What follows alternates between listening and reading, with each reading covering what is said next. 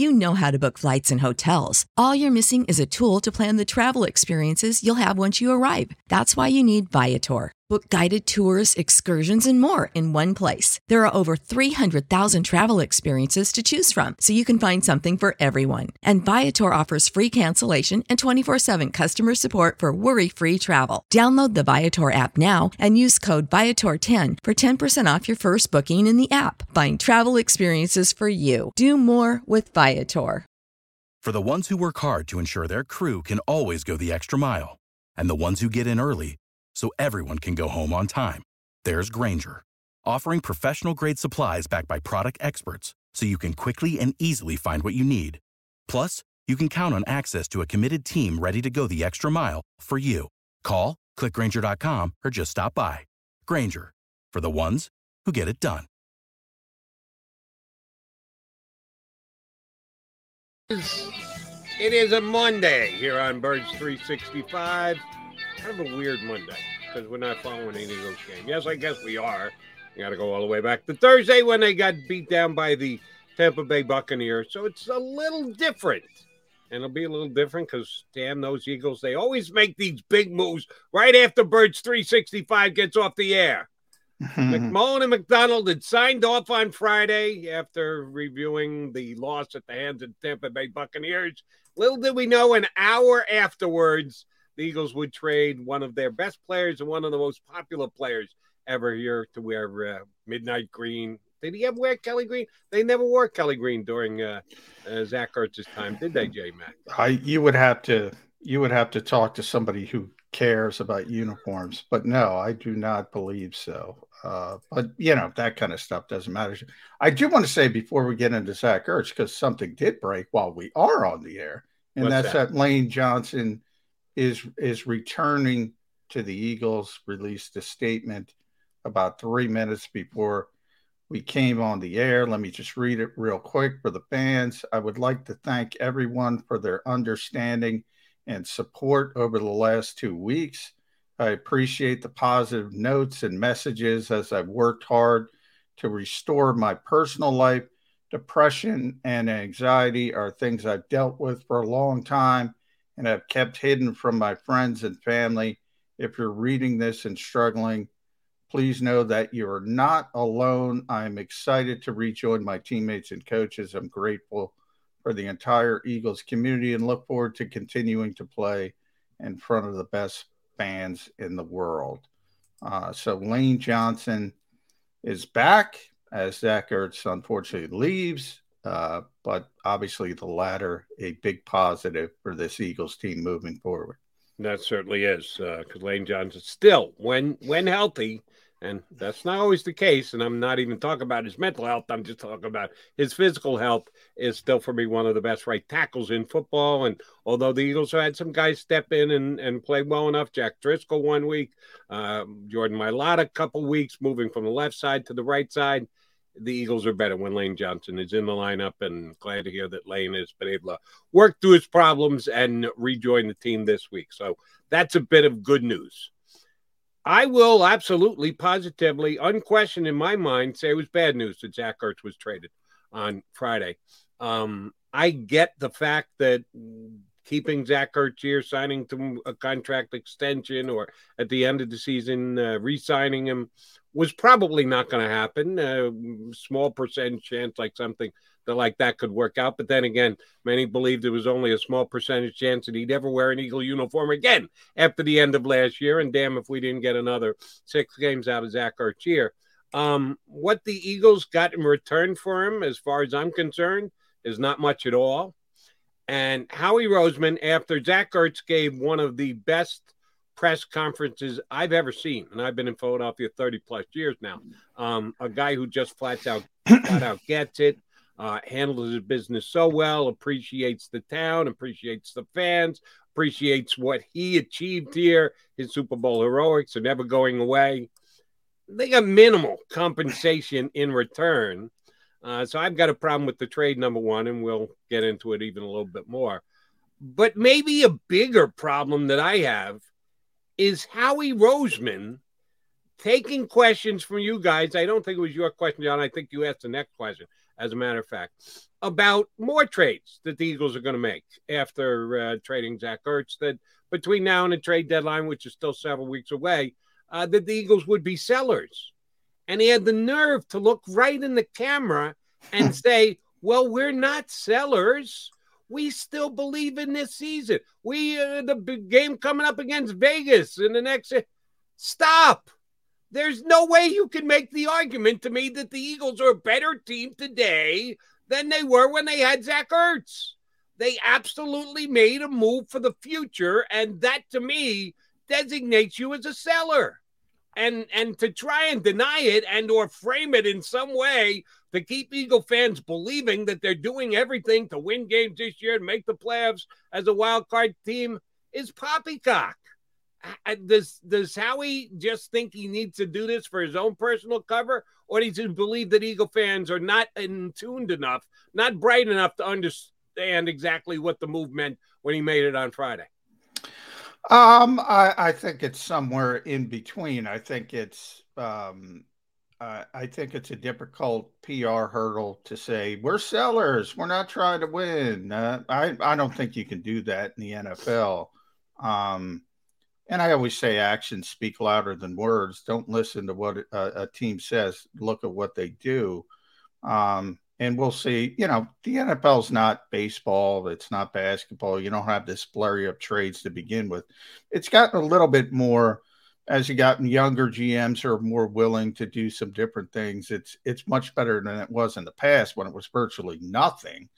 Um, so you have that part of it as well. I mean, this is not a league generated where you can send four or five players away to begin with. So that's part of it that you throw into the mix as well.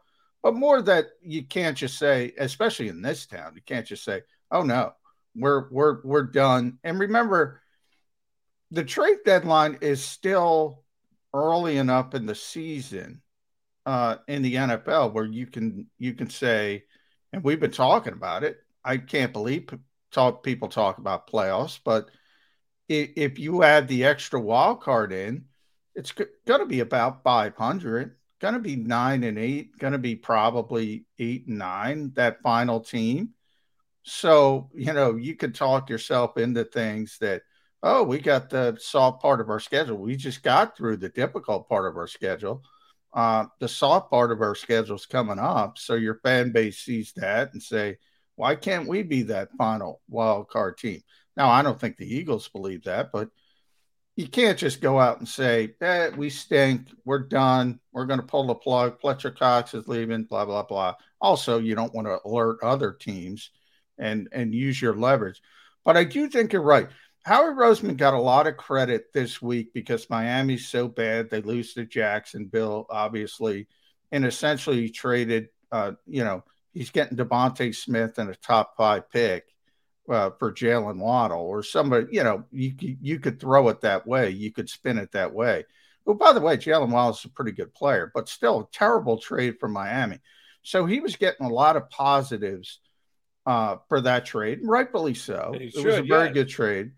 Uh, this trade was really bad. You go back to um, uh, uh training camp your guy, Chris Herndon from the Jets. The Jets got a fourth round pick for Chris Herndon, who does nothing. Now, granted, he's younger, um, he, he's less expensive, so you have to add that in. But you know, Howie was talking about, I want a day three pick. We all kind of scoffed about that. This is behind the scenes. We all kind of scoffed about that. But we were thinking as you were going to go on, if you're going to leverage Arizona, who thinks it's a contender and is probably right, and if you're going to leverage Buffalo, which is a contender, um, at the trade deadline or near the trade deadline, um, you got to get me a fourth round pick at the bare minimum. And he ends up getting a six round pick in a six round corner who they claim they like in the draft. And I'm sure they're right. Bottom line, you got two six round picks for Zach Ertz. Was it a sixth or a fifth? A fifth. I'm sorry. You're right. A sixth and a fifth. So two late round picks. Um, it's that's not good enough. That's that's not good enough for Zach Ertz. Um, now maybe Tay Gowan uh, turns out to be uh, a, a good player, but he wasn't playing in Arizona. He's a rookie player. They already have Zech McPhearson, who was a fourth round pick. They already have uh, the kid they picked up from uh, Denver, Mac McCain, who hasn't seen the field. Um, so they keep throwing these young corners in the mix. All right, maybe one of them hits, but it's certainly talking about down the line. It's not talking about right now. I'll tell you that. Agreed. Um, and I did this math in my mind the other day uh, when I was thinking about the trade. Um, they uh, get Arizona's fifth round pick as of right now. Well, Which Arizona's is, fifth yeah. round pick is basically a sixth round pick because they'll be picking dead last in the fifth round yeah. because they're the only undefeated team. So it's a fifth round pick, which is basically a sixth round pick. And oh, by the way, Howie Roseman gave up a sixth round pick for their third string quarterback who hasn't seen the field. Has he been activated yet, as a matter of fact? No, he has not. Um, but I don't have a problem with that. I mean, I, I don't have a problem with trading six, seventh round ever. I don't, I, you know, throw them around because GMs, they think, you know, oh, let me get these extra picks. I mean, history is what history is. You can look at it. Occasionally you hit on a player late. The odds are not great. Um, you can get a young quarterback. I don't have a problem with that. I, either way, I mean, I don't think Gardner Minshew is going to be great for this team either. Um, but I, I don't have a problem giving up a six round pick. I never, I have a problem accumulating sixth and seventh round picks and acting like uh, it's going to make, it's going to do something for you. I have more of a problem with that, to be honest. Well, the point I was trying to make was in comparison value.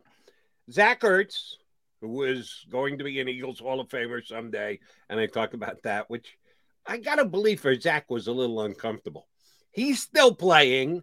He's just played a game for the Eagles in which he scored a touchdown. He's going to go to Arizona. He's going to try and get back to a Super Bowl again, something he did quite successfully here. Thank you very much.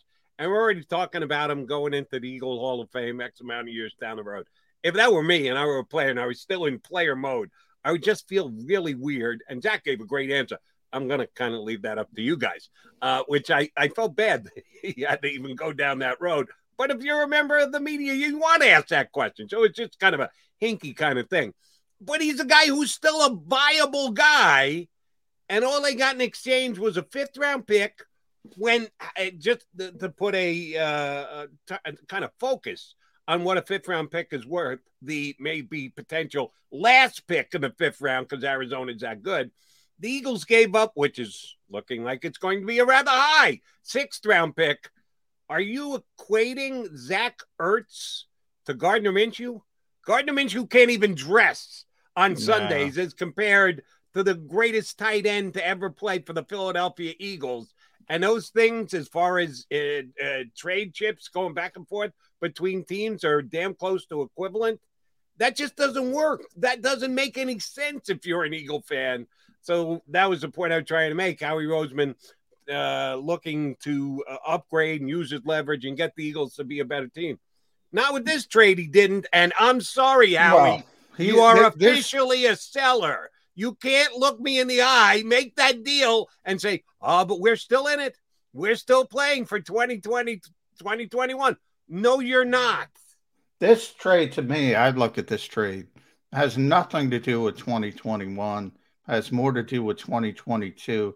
But I differ with you in in one way, Jody. What's that? This trade has a lot to do, mostly to do with Dallas Goedert, in that the Eagles are starting to get a little bit concerned. Howie even mentioned there's not going to be any discounts on Dallas Goedert when when he was talking in, in the press conference, and he was talking. You think about the extensions early with Jordan Mailata, um, team friendly deal very team people m- might not understand that. Very team friendly deal. They're not getting a team friendly deal with Dallas Goedert because he and his uh, agents know if he hits the open market, he's going to be the highest tight end, paid tight end in football. Doesn't mean he's the best tight end, but we talk about this all the time. It's about timing and circumstance. And they know what they have, and they know what the league thinks of Dallas Goedert, his agents and the Eagles and they think he's going to be one of the top tight ends. And behind the scenes, he wants to be the guy. He wants to play. He wants to be the number one tight end. And he thought he was going to be the number one tight end. And they've been kind of not splitting time, but they're not playing a lot of 12 personnel. They weren't, as we uh, expected. Nick Sirianni wants to play 11. He has played 11 the vast majority of the time. Uh, all of a sudden, you got one tight end on the field. You're, you got the shuffling because Zach Ertz is still uh, a good player. So they want to make Dallas Goedert happy, and they want to make sure they get Dallas Goedert in the fold and extended as quickly as possible. They might have to use the franchise tag. They never like to do that. They always have that in the back pocket. So he's going to be here. But they want to make him happy, and they want to make that very, very clear. And then the second part is Tyree Jackson. Howie Roseman brought him up twice, um, and he wasn't even asked about him. And he said, if that kid plays like he did in training camp, we got something, which is surprising to me because not that obviously the Eagles carried him on a 53 man roster for a reason. They don't want to, they didn't want to uh, expose him to waivers. Uh, but I thought it would be more of a Mailata situation where okay, they would stick him, stash him on the 53 at the back end of the 53 and continue to develop him behind the scenes. No, they want him to play. And he's getting close from that window, which was eight to 10 weeks when he had the, the fracture in his back. He's already on the field, practicing on side fields, uh, doing uh, rehab stuff with trainers on side fields. So he's getting closer as well. And they want to look at him more about 2022. You and I agree there, but I think this isn't about the Eagles saying we stink and we do this. It's about number one, and and by far number one, make Dallas Goedert happy, clear uh, the runway, so to speak, for him to be a true number one tight end, um, and then the development of, of Tyree Jackson a little bit further back uh, more than anything about Zach Ertz. But Howie said, and I was the one who asked the question about Dallas, and Howie said, we knew we weren't going to be able to keep both. Simple as that. Everybody knew that. And he and he finally went on the record and admitted it. So get what you can get. I just question he could probably have gotten a little bit more, I would think, uh, if he traded him, say, draft weekend probably could have been in the fourth round range. And I had heard he got offered fourth round picks in the past.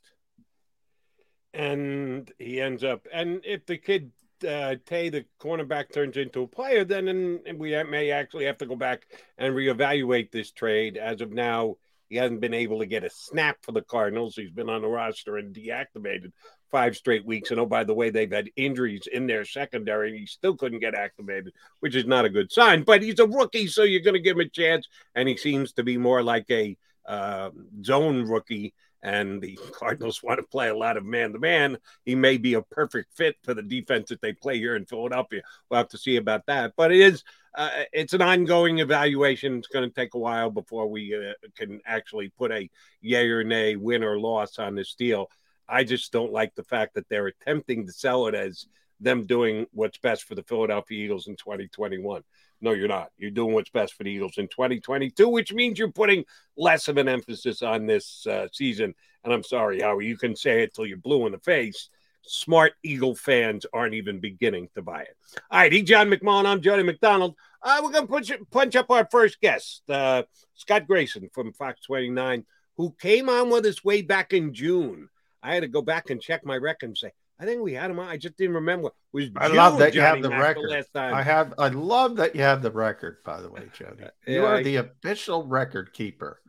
I, uh, I try and keep track of these things because if I don't, then I forget them. But if I write them down, I can actually go, "Oh yeah, now I remember." And I remember having uh, Scott on previously, and he's going to rejoin us. We got plenty of Eagles to talk about today. We'll do it next with Scott Ray- Grayson of Fox 29 here on Birds 365.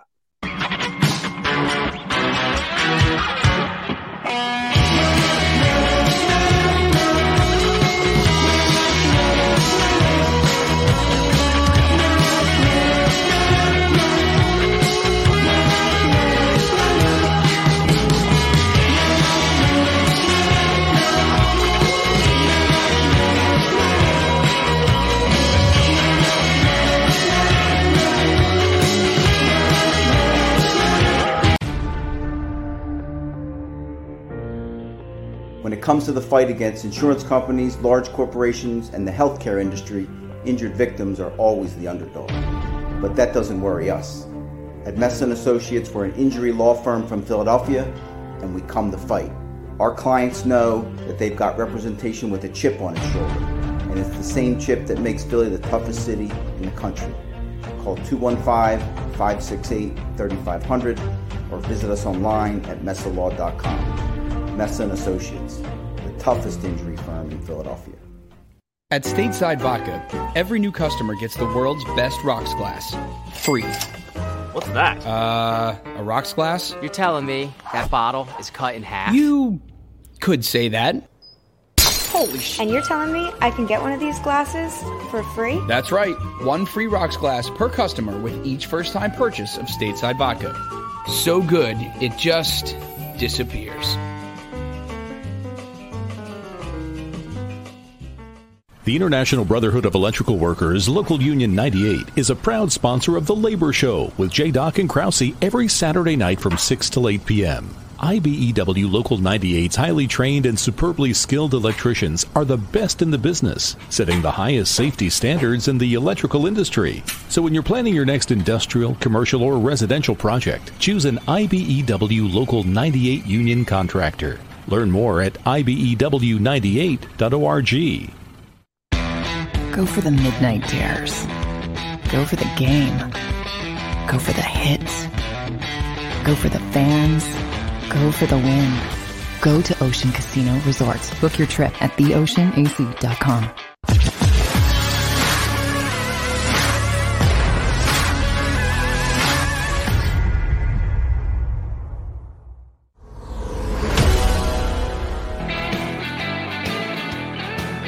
kind of an off Monday here on Birds 365. We're not exactly following an Eagle game. Uh, they played all the way back on Thursday against the Bucks. I know, by the way, they traded one of their best players, most popular players in the meantime and in between time. So it's kind of a different Monday for us here on Birds 365. But we are glad to bring Scott Grayson of Fox 29 into the mix, who's got his. Is that a San Diego Padres old time uh, jersey you got on there, Scotty? The brown and the yellow? No, no, That's, Arizona that's State. Arizona State. Arizona State. I Scott's an Arizona there. State guy. Uh, Zach, that, just I don't know Scott why was I'm wearing big, it. They lost on Saturday, but you know, yeah, what happened? Herm Yeah. couldn't finish the deal. no, no, it's it's been a problem. Uh, you know, like Herm Edwards says, don't press send, right?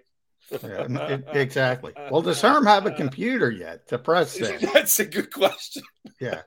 Uh, yeah. Scott's an Arizona State guy. So that what that tells us, Scott, you were a big partier in your youth. That's what that tells us. That is the party. College school. was a good time. College was a good Well, time. I enjoyed and- myself out there for sure. Scott, you and I have that in common. We both went to ASU.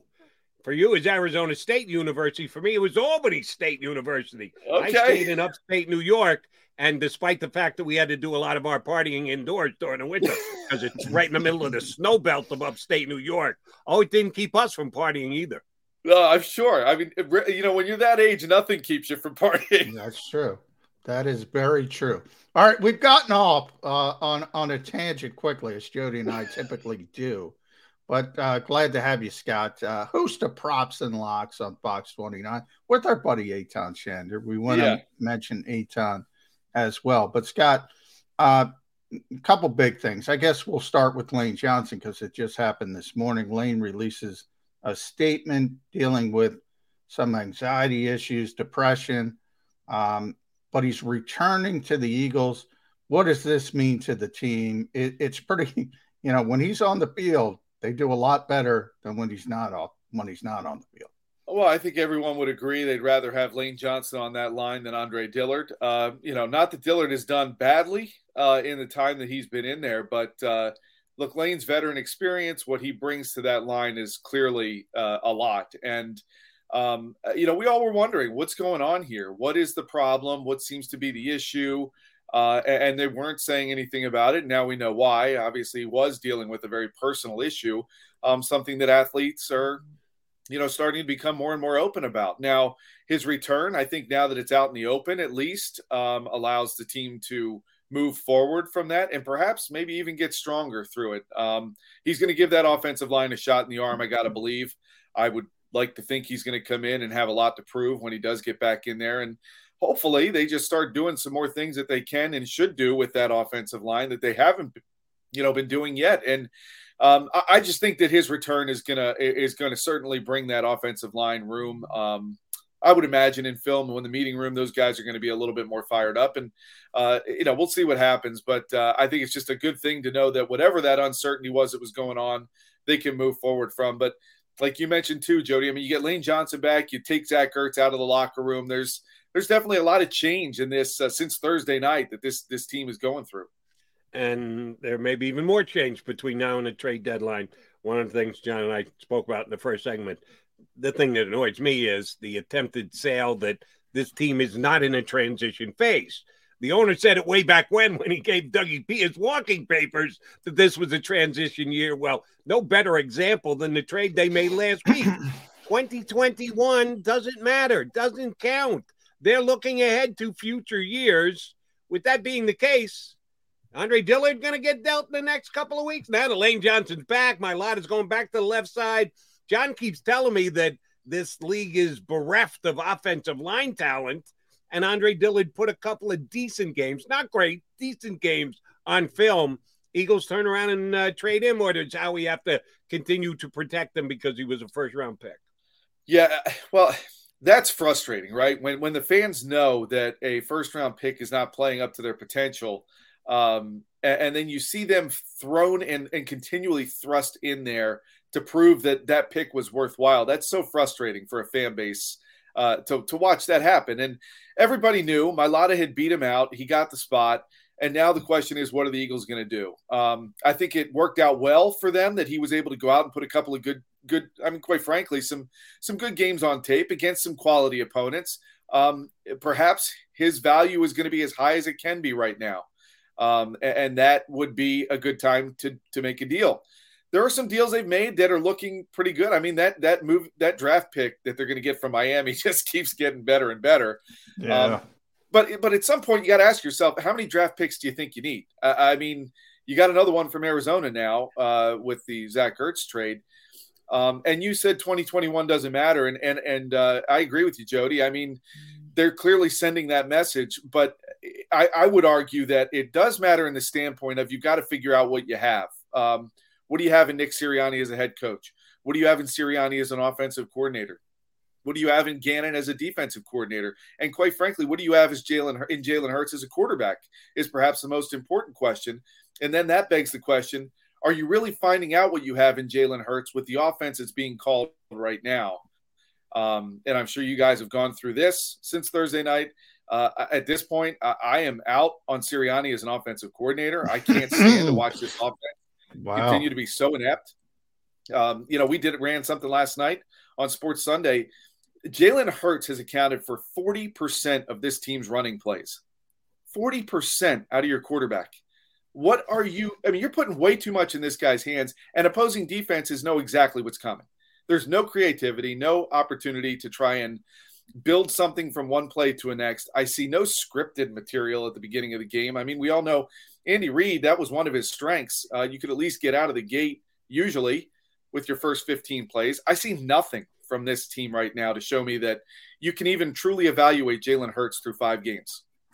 Art, but Scott, it, it, it's interesting you went that direction because that's the way I was going to take you because of what you were saying. What do we have in Jalen Hurts? What do we have in Nick Sirianni? This seems to have bubbled up last week for some reason. People have said I'm done. They've slammed the, the podium like Nick Sirianni does. I'm done with Nick Sirianni as a play caller, as an offensive coordinator. He's terrible. He's putting too much on the plate of a young quarterback. That's the chicken. The egg is, or is he trying to protect the young quarterback? Because I think I see your face, but let me finish. I, I think if you look at the numbers, and you brought up one of them, 40% of the running plays. I think 87% of the Eagles' offense has been Jalen Hurts. Right in the middle of that, you have his pass attempts. I'm going to give you this number, guys 3% of Jalen Hurts' pass attempts, six of 208 have come between the hashes. Six Where do you get interceptions in this league? You throw in the middle of the field, you're inaccurate, tip ball, boom, up, safety gets it, ball's going the other direction. From my perspective, and I said this to Jody, and I'll throw it out to you, Scott. I think he's trying to protect Jalen Hurts too much. I think that's the problem. You lay out a very good point. Um, I would counter with up until Thursday, you had arguably the best one two punch at tight end in the league, and your tight ends are going to be most valuable over the middle. Um, you could argue, you know, there've been a couple of games where they've used the tight ends well, but I would argue they've they haven't used them well enough. Um, I would argue too that uh, you know you've got to run the ball with your running backs to try to set up some things to to, to set up your your quarterback to be more successful, um, make things a little easier on him. Um, yeah, you you lay out an argument to, that they could be protecting him, but if 2021 doesn't matter, like Jody said, and I think we can agree that this team's not going deep into the playoffs if they were even to contend all of a sudden for the, the division, which isn't happening right now. Don't you need to make things? Uh, I mean, don't you need to see? Don't you need to run your offense? Well, that part I've agreed is? with, Scott. I've agreed with it. I said throw them in the deep end of the pool. Yeah. I don't think you're going to like the answer, but at least you'll have the answer. What you need and, and isn't that like when the season began? I don't think anybody was sitting here going, "Hey, Super Bowl or bust." It was, "What do we have in Sirianni? What do we have in Hurts?" Were the two biggest questions. So don't you, like you said, throw him in the deep end of the pool? Don't you need to see can he sink or swim? So that with these three first round picks, which continually seem to get better and better, uh, I mean, you can do anything with that. You can fix that problem. If you think he's good enough, you can address and get a whole lot younger on defense uh, which is another thing they need to do. I, I mean, but if you don't know, if you scratch your head at the end of the season going, what do we really have in Hurts? Um, I mean, right now he's better than Daniel Jones. Not that that says much. Uh, you know, he's better than some quarterbacks in the league because as much as they may have been trying to protect him, you know, his numbers are not terrible. Uh, in the sense that he's had to make some throws. Now he has not made good throws. He's missed targets. There's certainly ways we can whack, you know, his uh, his ability at certain times. But I also believe that they're not running the. They're predictable on offense. They're making so. Yeah, you could be protecting him, but quite frankly, I think you're making his life harder. Um, look at those screen passes they ran Thursday night. The Bucks knew exactly what was coming. The moment that he turned to throw it out to the flat, that defensive back was already in full pursuit and, and dropping them right away. I, I just, I just, this, this offense is is killing me, and I think it's killing Hurts uh, in that regard as well. And here's one of the realities that Howie Roseman, Eagle fans, everybody else is going to have to start to deal with here pretty soon. If you don't think Jalen Hurts is the answer, which he's not putting a lot of things out there for you to have confidence into, for you to latch yourself upon, where do the Eagles go from there? We've still got no idea if Deshaun Watson's ever going to play football again. He may play first game next year, may get this all behind him, may work it out, or he may be dragged through the court system for years. And who knows what he comes back as when he does return to football. I'll tell you right now, the NFL draft quarterback position not a strong suit this year. So no, the Eagles I... can have all those draft picks and draft capital and the ability to move up. Move up for who? Uh, yeah, who's I, the guy who's going to be the oh, this is going to set the franchise right for the next decade? I don't know that he exists in this year's NFL college football draft. I completely agree with you. Every Saturday that I watch some college football games, there's not that that Trevor Lawrence that jumps out to you as a clear number one. There's not there's nobody there at that level. And and I'm out on trying to go the route of say, hey, okay, get an Aaron Rodgers or try to get a Russell Wilson you need to get younger and you need the rest of your team is is young. This is an opportunity to really build from not the ground up, but somewhere not too far away from that with some young talent that you've got uh, you know, in certain positions on offense. And like I said, you can get a little younger on defense. And then if you can get that guy, whoever he is, that's got a, a lot of fuel in the tank, not somebody near the end of his career that's looking to win right now because – quite frankly, I, I just don't know the way Dallas is playing, the way that they've built their team. You look at Trevon Diggs and and uh, Micah Parsons. That defense now has a core that's going to be really annoying to deal with twice a year for the next decade. And uh, quite frankly, the Eagles don't have something like that. And um, I, you know, I agree with you. Where do you go? That is the problem right now. If you say he's not the guy, then where do you go? What do right. you do? Do you try to parlay some of those first round picks into a first round pick in 22 somehow? Do you trade forward and try to fix some other holes because there's enough of them uh, and maybe hope that that class produces something better? Uh, I, I, don't know. I agree with you, Jody. There's no good answer. And I don't know that I want to go the Deshaun Watson route right now. Um, look how quickly he's been forgotten uh, around you know the league at this point. Oh, he'll he'll he'll come he'll, forefront he'll, of mind yeah. very quickly when might be in Miami. realizing how bad this draft class is. Oh, the, the Texans are going to do just fine moving to Deshaun Watson. Mark my words. Yeah. yeah, no, you're right. And and and you know the moment he gets back on the field with whatever suspension, if one comes, you know we know his talent. We know what he can do, and he is he does fit the mold of like I was talking about being young enough have enough fuel in the tank that he would give you what you need. And there's we know we know that these guys, uh, you know, Howie Roseman and uh, and Jeffrey Lurie like like what Deshaun Watson can bring to the table on the football field. Uh, the question is whether or not they're going to be willing to deal with whatever happens as a result of of his off the field issues at this point uh, to get there. But you know, uh, you know, he is probably right now the best option out of everything. Uh, I don't. I agree. I don't think there's an option right now that you could point to and say definitively is a solid potential franchise quarterback in college.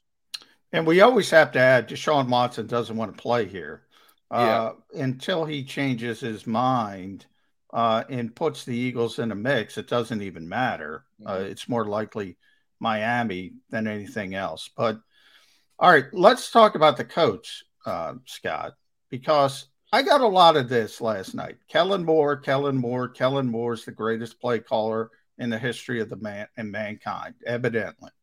Uh, the Cowboys have scored 35 points, I think, seven straight games, is it? Um, the Eagles, people forget, interviewed Kellen Moore to be the head coach of this team before they landed on Nick Sirianni. Now, I want to point out, I think it's fair that Kellen Moore has Dak Prescott and Amari Cooper and CeeDee CeeDee Lamb. Michael Gallup's hurt, but Cedric Wilson's pretty good. Ezekiel Elliott, uh, Tony Pollard, a great offensive line. On and on and on. Nick Sirianni's got a quarterback who started 10 games. Jalen Reagor, who still looks like not good. Let's be kind. I just want to, you can't say anything nice. Don't say anything negative. His best playmaker is a rookie wide receiver. And by the way, I have this on good accord that when Nick Sirianni looks down at his play card, the biggest part of his play card is DeVonta Smith. Bill Walsh couldn't look like a big a good play caller with this team. Is that fair to say? I I think that is fair to say. Um, I don't know. I, my biggest problem continues to be if I'm Miles Sanders, I'm doing one of two things after every game. I'm either laughing when I go to the bank because I don't have to do much to cash that check, or I'm frustrated because I know what my ability is. My team continues to lose, and I want to continue. You know, I want I want my chance to be a part of bringing a win to this team. And that's probably the latter, knowing the competitor that Miles Sanders is. But there's no doubt he's way underused. And I think, quite frankly, if you know, when you talk about their offense, you have a potential one two punch in him and Kenny Gainwell that I think could work decently if they would let it. And and they just don't they don't they don't try to go there. And, and um you know, I was going back through some old transcripts from from Sirianni from back in when he was first hired, then through the spring. You know, there was a talk about you know running the ball, and you watch Indianapolis yesterday. Look at what Jonathan Taylor did. There, what what what happened? Is there just that lack of faith in in this running game? Is there that lack of faith in Sanders or Gainwell? I mean, pick one. I don't care who. Make them a feature back. Uh, is there a lack of faith in the offensive line? Uh, I mean, it's easier for an Keep offensive going. line. Keep going, Scott. Yeah, it's easier for an offensive line to run block, isn't it? I mean, most offensive linemen will tell you that. They just have to shoot off the ball, take care of their guy for a second, and the running back is by them, and the play, you know, it's going.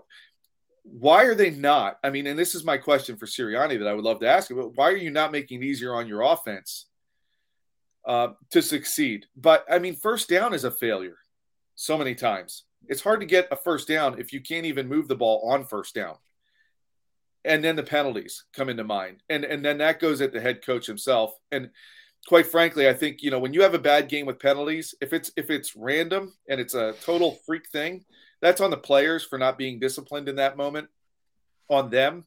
Uh, mentally whatever it was that was leading to it when it happens week after week after week to me that's a coaching staff problem. That's not being addressed in practice. It's not being handled properly. It's not there's no fear of committing that penalty again. I would have made Derek Barnett inactive for one game after some of the stuff he was pulling earlier this season, just to send him a message that you can't. I can't afford to put you even in uniform because you could you could hurt us. Um, and, and, there's just none of that. I mean, he wants to play rock paper scissors with everybody. That's great. It sounds good in the off season, but when you're in the heart of battle here and you're in the heat of trying to win games um, you know, I, quite frankly, I, I wonder how close he's going to start to come to losing this locker room if if this losing continues. Scott, here's one that John and I have disagreed with, uh, disagreed on at times. The whole RPO aspect of the Eagles' offense. John says it actually makes the offense easier for the quarterback because all he does is read one guy and makes a decision off it.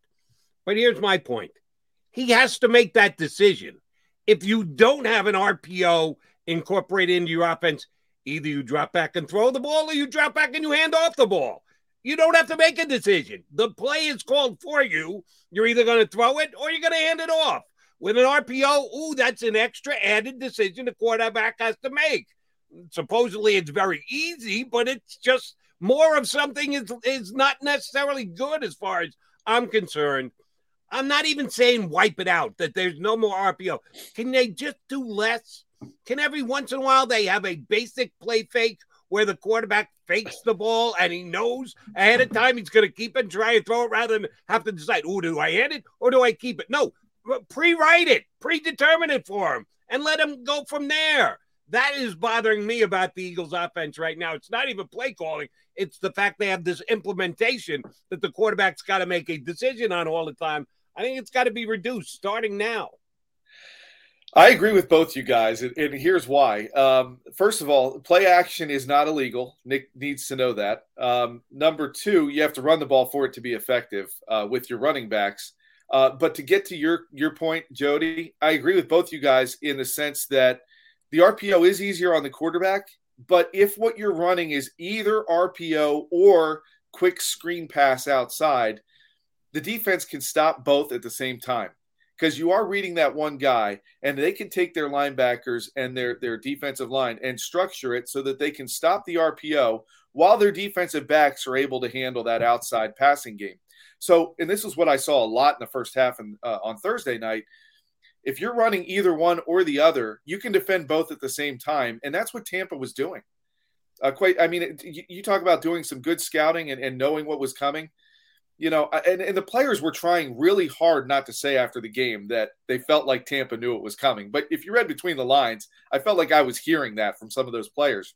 No, J- Jordan Mailata came right out and said yeah, that. Jordan you know, yeah, yeah, exactly. It seemed like they knew it was coming. Yeah. And, and, as soon as he said it, I was like, "Ooh, that's he's going to get a special conversation after the game, uh, yeah. or you know, later that week with his coaching staff." But uh, yeah, I, I mean, it, it, looked that way, right? And so the RPO is designed to be easy. Look, Nick Foles ran it with success. You know, it should with a guy with with with hurt speed and ability, it should be able to be a successful yeah. play. All you need is three yards to at least break even on a play, and you do that three times in a row, and you're pretty close to getting a first down. Right? It's simple math. But this team can't even do that, and and I think it's because they're too predictable with their outside game, with the RPOs. They run too many of them, quite frankly. So, Jody, that's where I agree with you. Like, yes, not not blow it up and take it out of the playbook, but use it less. It will be more effective if it's not expected on every possession. Or even every set of downs. Um, Yeah. I mean, you know, uh, some other stats that, that kill me on this offense. This team is almost last in the league in time of possession.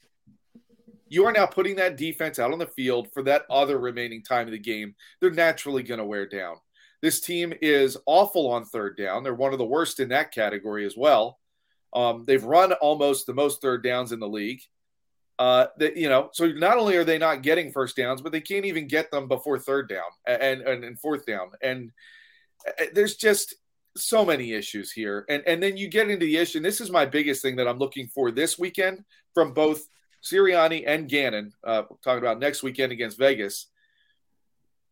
Did you really do some self scouting? What did you learn? Because if you learned anything, we should be able to see it pretty quickly in the way that you're calling the game on both sides. Why are these corners playing eight yards off? You have weak linebackers, and you're not doing anything to help set them up for success. Uh, you know, just everything in general on that side of the ball too is frustrating because you just see teams move down the field and down the field and down the field.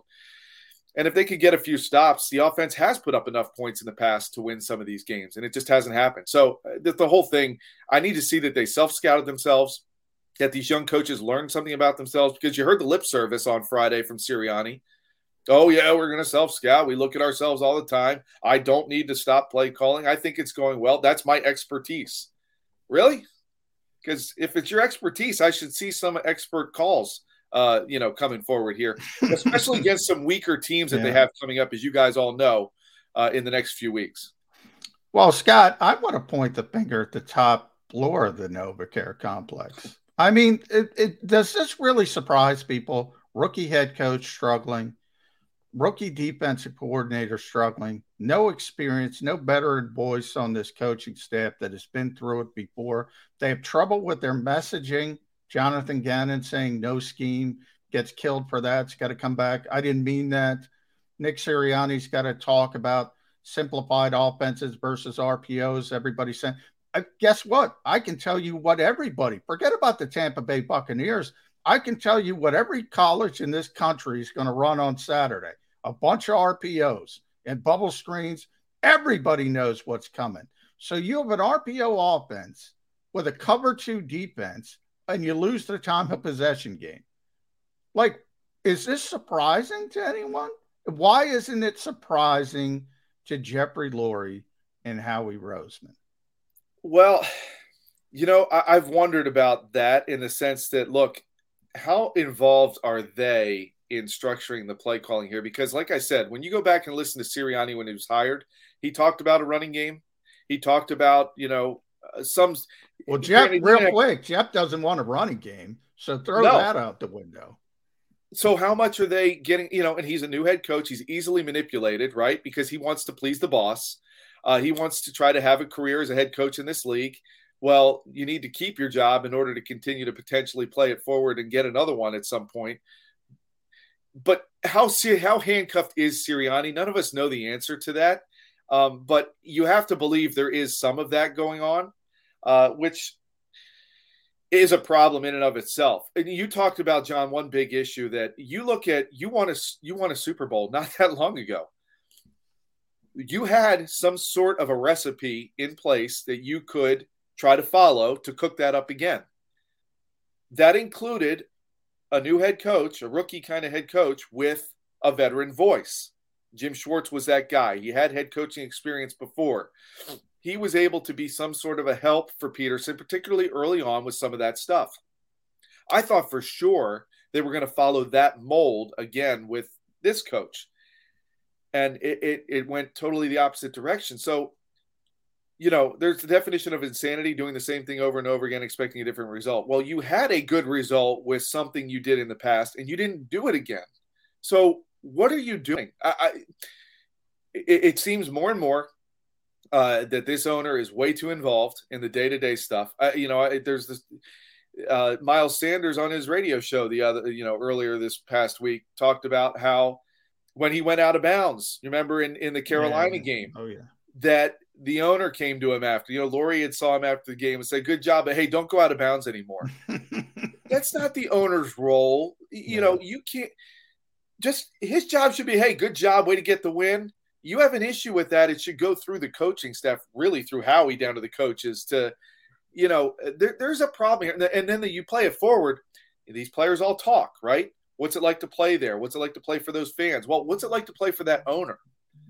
Um, and and is that going to be a problem when you start talking about free agents down the road? How much does that play into things? Why does Deshaun Watson not want to come here? Is stuff like that part of it? Um, you know, it, it it really begs a lot more questions up there. And, and at some point, you got to stop putting the earplugs in if you're Jeffrey and and listen a little bit because – not everybody around here is totally stupid. This fan base, these people, all the us in the media. I'm not saying we're brilliant, but we tend to have good ideas every now and then. Uh, be open minded, listen, use it to your advantage. Try to make things better, and and you just don't see any of that happening in that front office. Scott, I want to follow up on something you just said. Um, first and foremost, even though I get your point that you don't really want the owner commenting to players about plays on the field, not his job. Well, he's the owner. His job is whatever he says it is. And oh, by the way, Miles going out of bounds was so egregious. I don't have a problem with Lurie pointing it out to him. Um, totally agree. But uh, about Sirianni and his relationship with the players, we had a uh, NFL head coach uh, yesterday completely throw his quarterback under the bus uh, Dan Campbell of the Lions said, "Yeah, you know, Jared Goff's actually got to kind of step up at this point. Really, your team stinks. He's got no wide receivers whatsoever. You're going to put it on the quarterback coach? Why? Because he didn't bite somebody's kneecap? Uh, but I digress about Dan Campbell. Not a big fan. But I'm telling you, he's going to lose the locker room. That's a foregone conclusion. He just took his quarterback and threw him under the bus after six games. Sirianni hasn't done that. Sirianni has played it well. Sirianni has taken his players' backs. Can we look at that as one plus? That at least he seems to have the guys in the locker room behind him. We can question his play calling. I'm questioning the heck out of uh, RPO is the only way to win in the NFL. But at least it seems like the guys still have his back because he still has their back in the locker room. Is that fair to say? At this point, yes, I think it is fair to say, and and that's why I said I'm I'm out at this point on Nick Sirianni, the play caller, the offensive coordinator. I, am not out yet on Nick Sirianni, the head coach. I, I think you truly need to let an entire season, and, and in fairness, probably even more than that, play out to, with a guy who's doing it for the first time. Um, you're right; he has their backs. What I'm what I'm getting frustrated with, I think, is that he's not pointing the finger at himself at this point and I think a little bit of that could go a long way um, in terms of the locker room. Uh, he, you know, he, he's not going to lose the young players. Those guys are, are still learning what the NFL is about. It's the guys like the Fletcher Coxes, um, you know, the Jason Kelces. Uh, I would have said Zach Ertz, but now he's gone. Um, you know, those kind of players that that you, you know, a Rodney McLeod, even um, a Darius Slay, like those guys are the guys you want to make sure you keep uh, you know, with your messaging. And at this point, from what we've heard, from what we've gotten, uh, it, it, it seems like that's still intact. But that's where I say, you know, when you look at it, these guys are smart enough to know. Look, we just we just faced the, the Super Bowl champs in the Bucks. Um, that Dallas team, you know, that night clearly the Eagles weren't ready to play. I don't know what would have mattered the way Dallas is playing right now.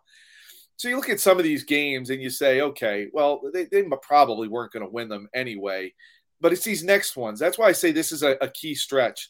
You're talking about, uh, you know, Vegas is potentially beatable because you don't know what's going on out there. They did have a good game yesterday. They bounced back. How much of that was emotional for what they went through? Who knows? They're beatable. The Lions, as you just documented, I mean, if they lose that game, which scares me because it's on Halloween, but uh, if they lose that game, that's the one where you could really see that locker room implode, especially if they lost in Vegas and lose that one. Now you're two and six you know, uh, that's I think this is an important stretch coming up in terms of that aspect uh, about whether this because as we all know that the, there's a lot of winnable games on the back half of this schedule. They could finish this thing respectable for sure.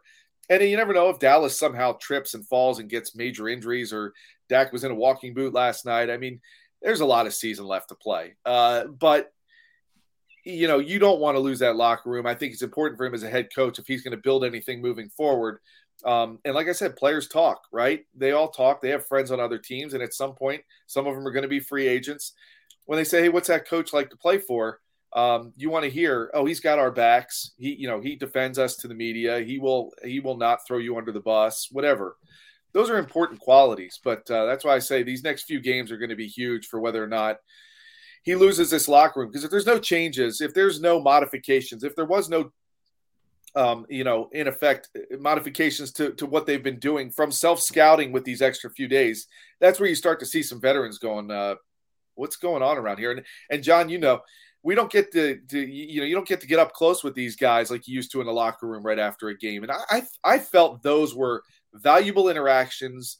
Um, just what you observe, the body language you see as you're talking to these guys, not via Zoom like we are, or, or you know, that kind of thing yeah. right now uh, it, it's very valuable with with a I think evaluating human beings, and that's a key aspect you're just not getting right now. And speaking of the old days, and and by the way, everybody watch Scott uh, props and locks Fox 29 Sports Sunday Fox 29, so you can see him every week. Last one for me, Minneapolis. You were there with me. Zach Ertz, fourth and one, split out wide, essentially game winning touchdown. Um, what did he mean to the Philadelphia Eagles, this organization? You know, I, I that was a tough trade, right? I think a lot of people have had a tough time. You knew that it was coming. Um, you knew that it was going to happen just from the way it all uh, back to when he was yelling at Howie last year. Zach Ertz to me, uh, one of my favorite players, I think, of all time around here. Uh, just the way he carried himself. This guy played through a lacerated kidney. Yeah. If that's not Philadelphia, I don't know what is. Uh, he, he left everything on the field in Minneapolis, as you talked about, John. Every time you went to talk to him after a game, you got real. You got real in the moment, emotion, thought, not, you know, coach speak or or or wordplay on on saying the right things, being politically correct. You got what Zach was thinking in those moments, good or bad, after good games, after bad games, whatever it was. Um, I, you know, obviously in the media, I appreciate that the most out of players when they're real with you because we're in essentially, I feel, you know, the middleman between the players and the fans. So when you say that to us, you're talking to the fans, and you're being real with the fans, and that's all they want. I thought his press conference after his uh, uh, trade was spot on. It was Zach Ertz to a T. It was the guy like I I and I I have a 15 year old and a 12 year old son who both um, you know, play baseball at a pretty high level and and are very competitive. And um, Zach did an autograph signing down here one night at a Verizon. I took them down there. I wanted them to meet him, get their picture with him. And I said to them when he was traded, I was like, this guy is one of the few role models right now as far as athletes that I would consider. Um, carries himself the right way. Um, it meant something to him to be here. And he's the kind of guy who I totally feel like is going to come back to Philadelphia um, live here for the rest of his life, uh, not have to pay for a drink ever again, hopefully, around here whenever he's done. And quite frankly, I'm happy for him um, that he's getting the opportunity to go to a team that has a chance to win a Super Bowl this year. Uh, to me, he has played this game well. You think about when he's been criticized. When he said, you know, it meant something to be criticized. I liked that. It drove me. You know, you go through and you hear all the time, oh, when you're in high school, you're so good. You're going to be great. You're going to be great. You, you know what? These these guys and these young athletes, they do need to be told, you are good, but you could be better. And when the fans get on you and boo you because you didn't block, you remember early in Zach's career, the one play. Yeah. Oh yeah. He didn't block. He remembers it. of course, you know. But look, look at what it did for him. He took it the right way. Um, and I think you know it's a shame he's gone. I loved talking to Zach after every game. He was one of the last guys to leave the locker room. You know this, John. And he would stand there and talk to you for for a long time, quite frankly, until I think the rest of the media relations staff wanted to go home. It was like, uh, all right, guys, that's it. And um, you know, so I'll miss that about him for sure. And uh, you know, wish him nothing but the best. And oh, by the way, he did leave the door open for a potential return to get those 12 more catches he needs to get to catch Harold Carmichael as the all time leading Eagle receiver. Just something I think Eagle fans can finally think of for the future because we don't know when the Eagles are actually going to be competing again. Howie Roseman says right now, despite the trade, yeah, I need to see it with my own two eyes. Uh, Scotty, great stuff. Appreciate you coming on board. Good luck to ASU the, the rest of the year. Herm's one of my favorite coaches of all time. So, yes, even though I didn't go there, I went to a different ASU. I'm pulling for you, buddy. Thanks for uh, jumping on with us today. I always appreciate chatting with you guys. Thanks for having me on. Thanks, Scott. Is, uh, Scott Grayson, Fox 29, did a good job for us. Uh, strong opinions, and uh, maybe because I agreed with most of his opinions, sounded like he knew what he was talking about. He's John McMullen. I'm Jody McDonald. We are the Mac and Mac guys. We still got an hour to play here on Birds 365. Stick around.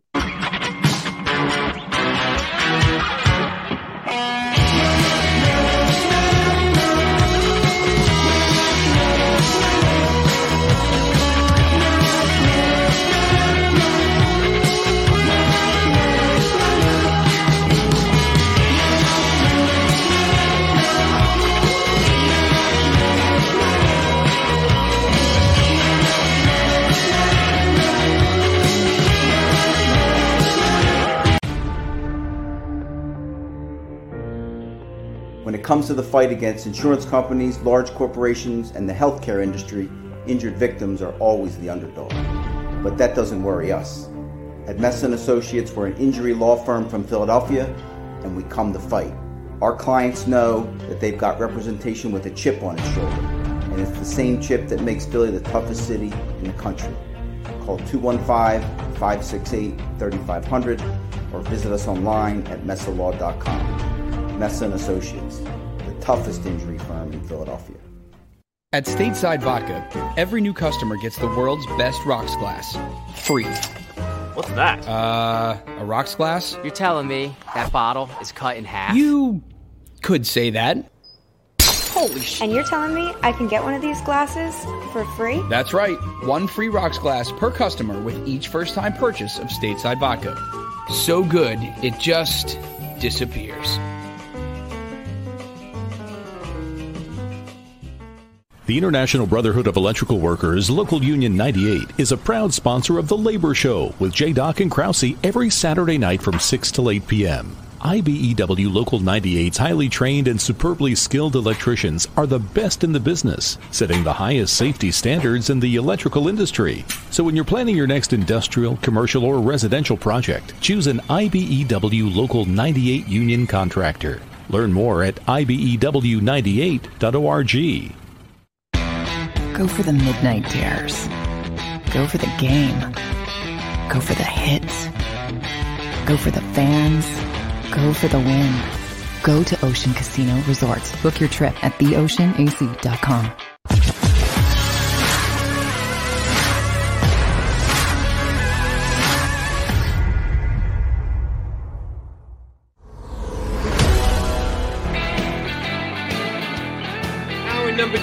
on kind of a mixed Monday here on Birds 365.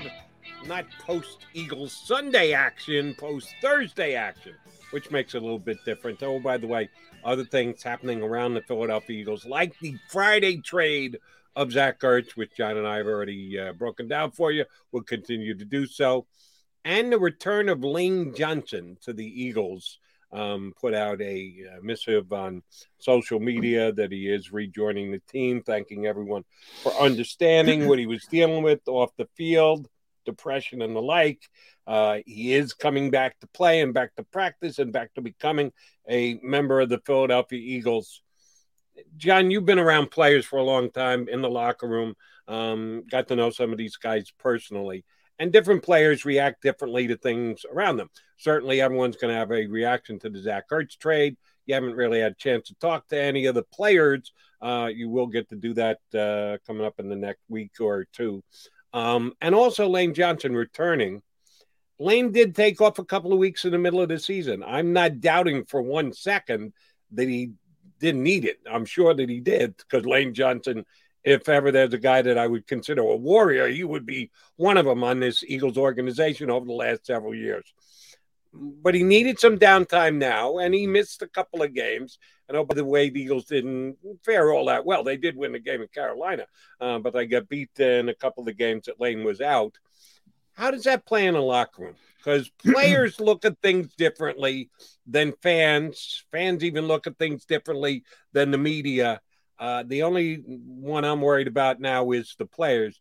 Are there anybody in that locker room that's going to cast a uh, scant eye at uh, Lane Johnson because he basically needed a break during the season. He's a veteran, he's a leader, he's a guy that guys look up to in the locker room. How's it going to play that Lane needed to take a break from playing from the Eagles this year? Yeah, I mean, everybody's different. Number one, you have to say that. So there's a lot of people in that locker room. So you, not everybody's a monolith. It's not going to be everybody. It, it is a little different with a veteran player like that, a leadership. This generation is different. I mean, let's be honest. If you're being honest, you go back a generation or certainly two, uh, this would not have spun well, uh, to be honest. Uh, it's a different world today. People – are more accepting, certainly, of mental health. And we've been through it before with Brandon Brooks, who ironically is, you know, Lane's best friend on the team. They play right next to each other. Uh, I do think people forget all the time. These guys aren't Madden players. They have personal lives, they have personal problems, they have personal issues. And then you add on to Zane, uh, Lane's got a big personality. So you don't think of him as a guy who's depressed or a guy who has anxiety you know, he's one of the guys front and center, good, bad, indifferent. Scott Grayson just talked about that with Zach Ertz in the locker room. Lane was one of those guys as well. Lane will talk after any, you, know, the worst loss possible.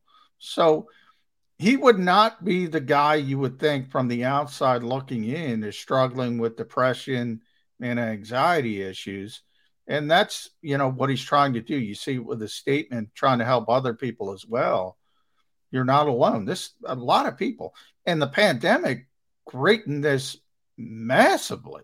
True. i mean you have people stuck in their houses. They can't see their family their grandparents. They can't get married. You know people had to cancel weddings on and on and on. You know people talk about covid-19 about the start. It's it, it's almost like football when you look at Jalen Hurts and say these are the numbers, and we talk, and we'll get back to football.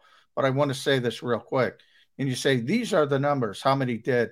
How many people were affected by lockdowns and things of that nature, and just their mental health was just destroyed?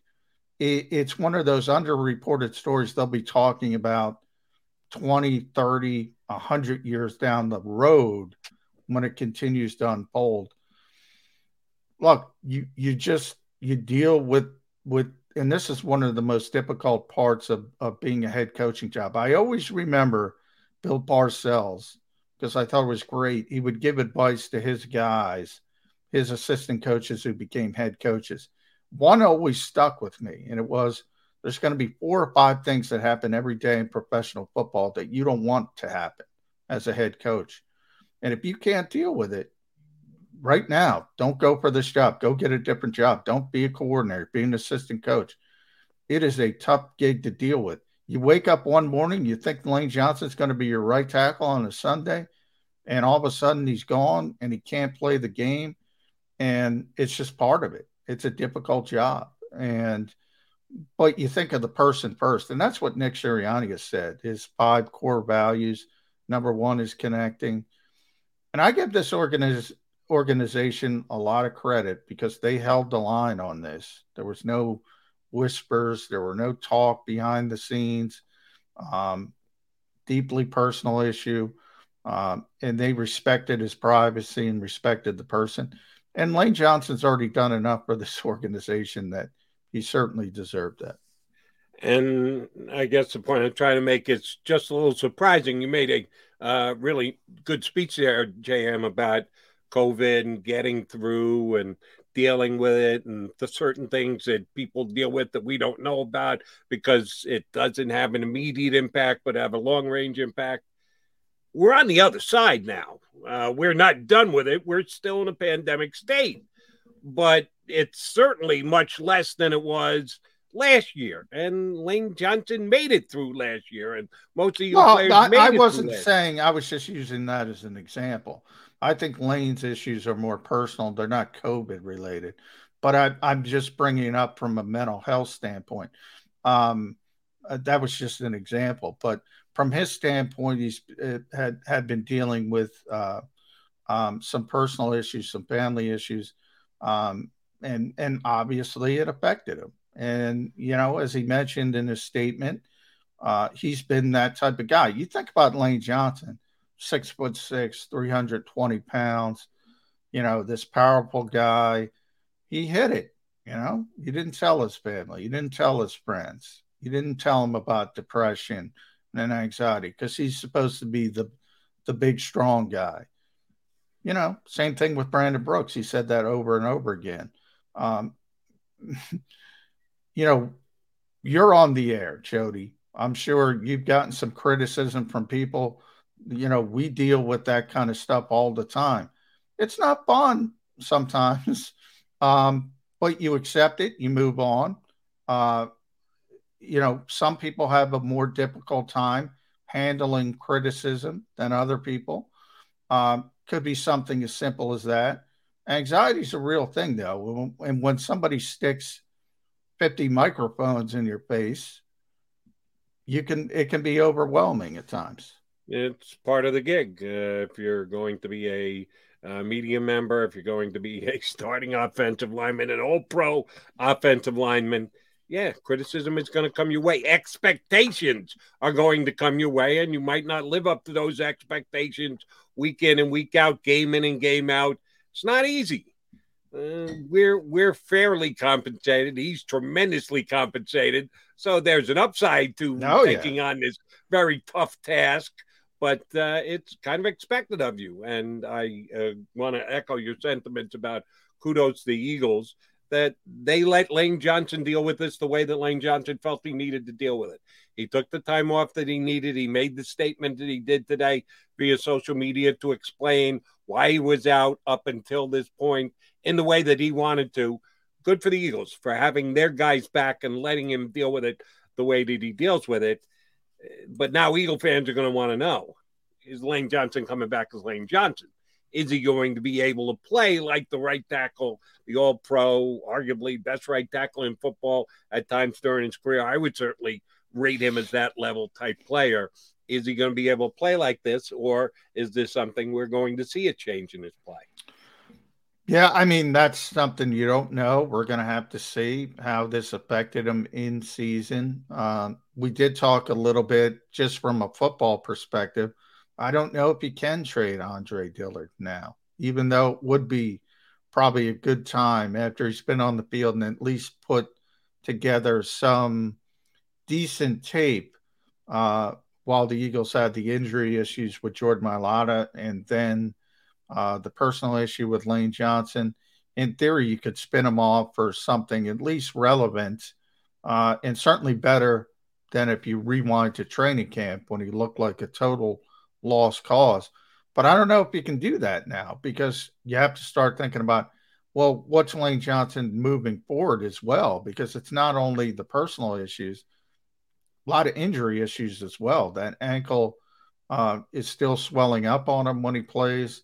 So you have to start thinking about life after Lane Johnson from a football perspective.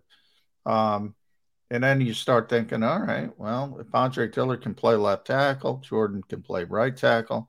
Maybe that's our long term plan. I don't know if you can deal Andre Dillard now. Yeah, I got no problem trading Andre Dillard. this is one where you and I separate. You still think Dillard's got some skills. I think he's a stone cold bust. I think anything that he has accomplished on tape over the last several weeks should be taken advantage of. This is one where I give you my blessing, Howie. I didn't love the Zach Ertz trade. It annoys me. Well, you haven't seen, I will say this, Jody. You haven't seen Le'Raven Clark play or or Jack Driscoll play 16 games. You know, I uh, yeah, uh, it it is what it is. I hear what you're saying. I mean, if you want to take advantage of it and you've made that assessment, you should trade him. So if the Eagles have said, okay, this guy can't play, they should trade him. Yeah. They should try to take advantage of it. That's um, that's my evaluation. Uh, it might not be the same as Howie Roseman's. I know it's not the same as yours. I think the kid can't play. And I think the reason why he is still here, and this has been an ongoing criticism of Howie Roseman of mine, where a player is drafted is a player's evaluation is taken through that scope, uh, more so here than any other football team I've ever followed.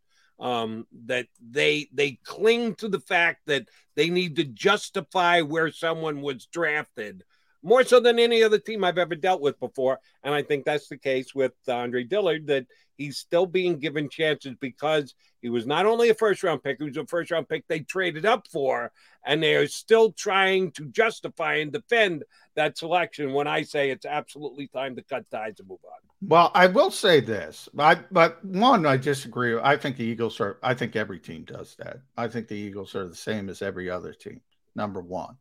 Number number two, and they do it, but so does everybody else. So I always like to put the context of the rest of the league in as well. I don't think they're worse than the rest of the league. I do. Um, take me out of it. Take Howie Roseman out of it. And we go and we always talk about pro football focus, and it is what it is. There's some good, there's some bad, but there's 32 teams in this league. That means there's 64 starting tackles in this league. Uh, I'm just looking it up as we speak. They have Andre Dillard at number 24. Now, tremendous. That now, means Howie Roseman should be able to get something for him. If that's the case, if you're telling me he's in the top half of the starting tackles, and he hasn't played every single game, so yeah. it's a uh, smaller sample size. It's a small sample at six games. It's an even smaller lucky. sample I'm the first because to he say, didn't play those six games. And I'm the first to say no Demarcus Lawrence in Dallas, no Frank Clark against Kansas City. Uh, that enters into it as well. But when he's been out there, that's what Scott Grayson said. When he's been out there this time, he's been good enough to win with. He hasn't been the problem. Um, you know, but you have to add all that into it and the fact that it is a smaller sample size. Can he continue to play at that level? Um, certainly the the the opposition's going to ramp up. He played very well against uh, Brian Burns, did not play very well against Shaq Barrett. So already you see the kind of uh, difference, but those are both good players. Um, so there's some good, there's some bad. Uh, but I, I, I think it's unfair to say he's played poorly when he's been thrust into the job this time. I think he's been above average. And I think those those PFF numbers who don't care about Howie Roseman, don't care about John McMullen, they're telling you the same thing. Just let me ask you a quick question. Thrust into the job. That's how you just described Andre Dillard playing. Well, this time he was thrust in it because of an injury and because of uh, a, a personal problem to to Lane Johnson. Right. So um, he wasn't supposed to play. That's all that means. Okay, because that's kind of his job, right? He shows up every day. He plays one position. We've already determined he can't play multiple positions. He plays one position, so he's going to play. He's going to play that left tackle. Either he's going to sit or he's going to play. I have trouble understanding why it's difficult to be thrust into a position when you only have two options: sit and watch I'm always interested to see. I'm always interested to see what Jody back, what you latch onto. I all I meant was he was thrust into action because of an injury and because of a personal problem to Lane. Nothing more than that. Okay. He's a backup. Yeah. If if if somebody sprains an ankle, you got to be ready to go. I was just merely stating he wasn't supposed to be playing. And by the way, he wasn't supposed to be playing because he lost his job to Jordan Mailata all I'm trying to say is he wasn't supposed to be playing. He was back in there, and he was back in there playing at a, at a pretty high level when he wasn't supposed to be playing. Now, the bad stuff is why he got to the point he wasn't supposed to be playing. That's all legitimate. But I'm saying when he came in, when he was forced to play because of other issues, he probably, not probably, he played better than most people expected. And I would I would probably put the Eagles in that category as well. Yeah, I know every once in a while I'll get off on a semantical tangent. Uh, being forced to play doesn't seem to that that's not the way I would describe it. When your job is to play and you're not good enough to play, and then something happens that necessitates you're playing, supposed to be ready. You're not being forced to play. You just you play, and you're good enough or not. And he has played better than certainly I expected because I think the guy stinks. Um, but if that's the case, Howie Roseman, pull a rabbit out of your hat, see what you can get for this guy. Because if if he's playing going forward, I don't think that bodes well for the Eagles' offensive line because that means Mailata is on the right hand side, and I think Mailata is the superior left tackle, and that's where he should be playing week in and week out. All right, he is John McMullen. I'm Jody McDonald with the Birds 365 Mac and Mac guys. Come back. John, I do want to turn the conversation to the quarterback position again because something dawned on me this weekend watching the entire NFL, which we were both allowed to do except for you. You went to Lowe's. I stayed in front of my TV and watched football all day on Sunday. the Eagles have an issue, and it's not even an Eagle issue, it's a tangential Eagle issue at the quarterback position. I'll explain when we come back. He's John McMullen. I'm Jody McDonald. Mac and Mac guys on Birds 365.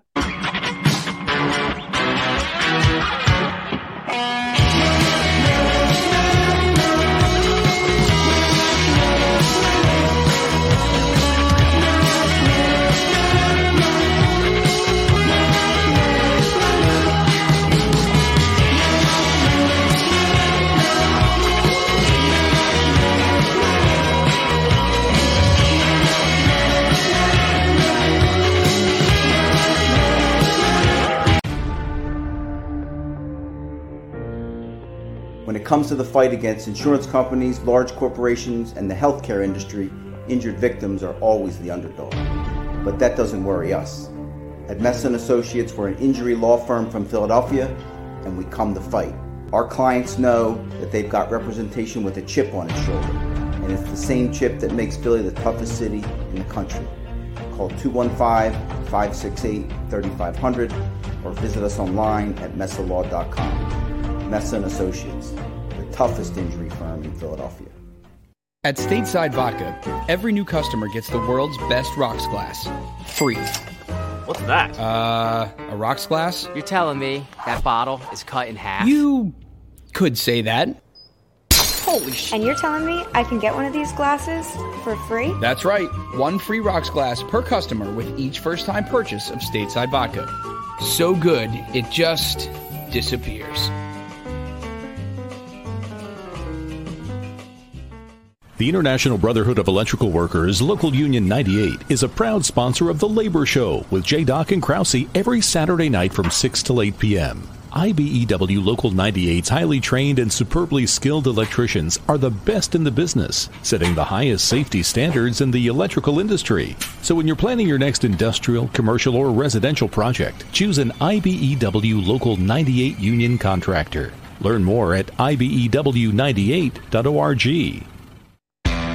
Go for the midnight dares. Go for the game. Go for the hits. Go for the fans. Go for the win. Go to Ocean Casino Resort. Book your trip at theoceanac.com.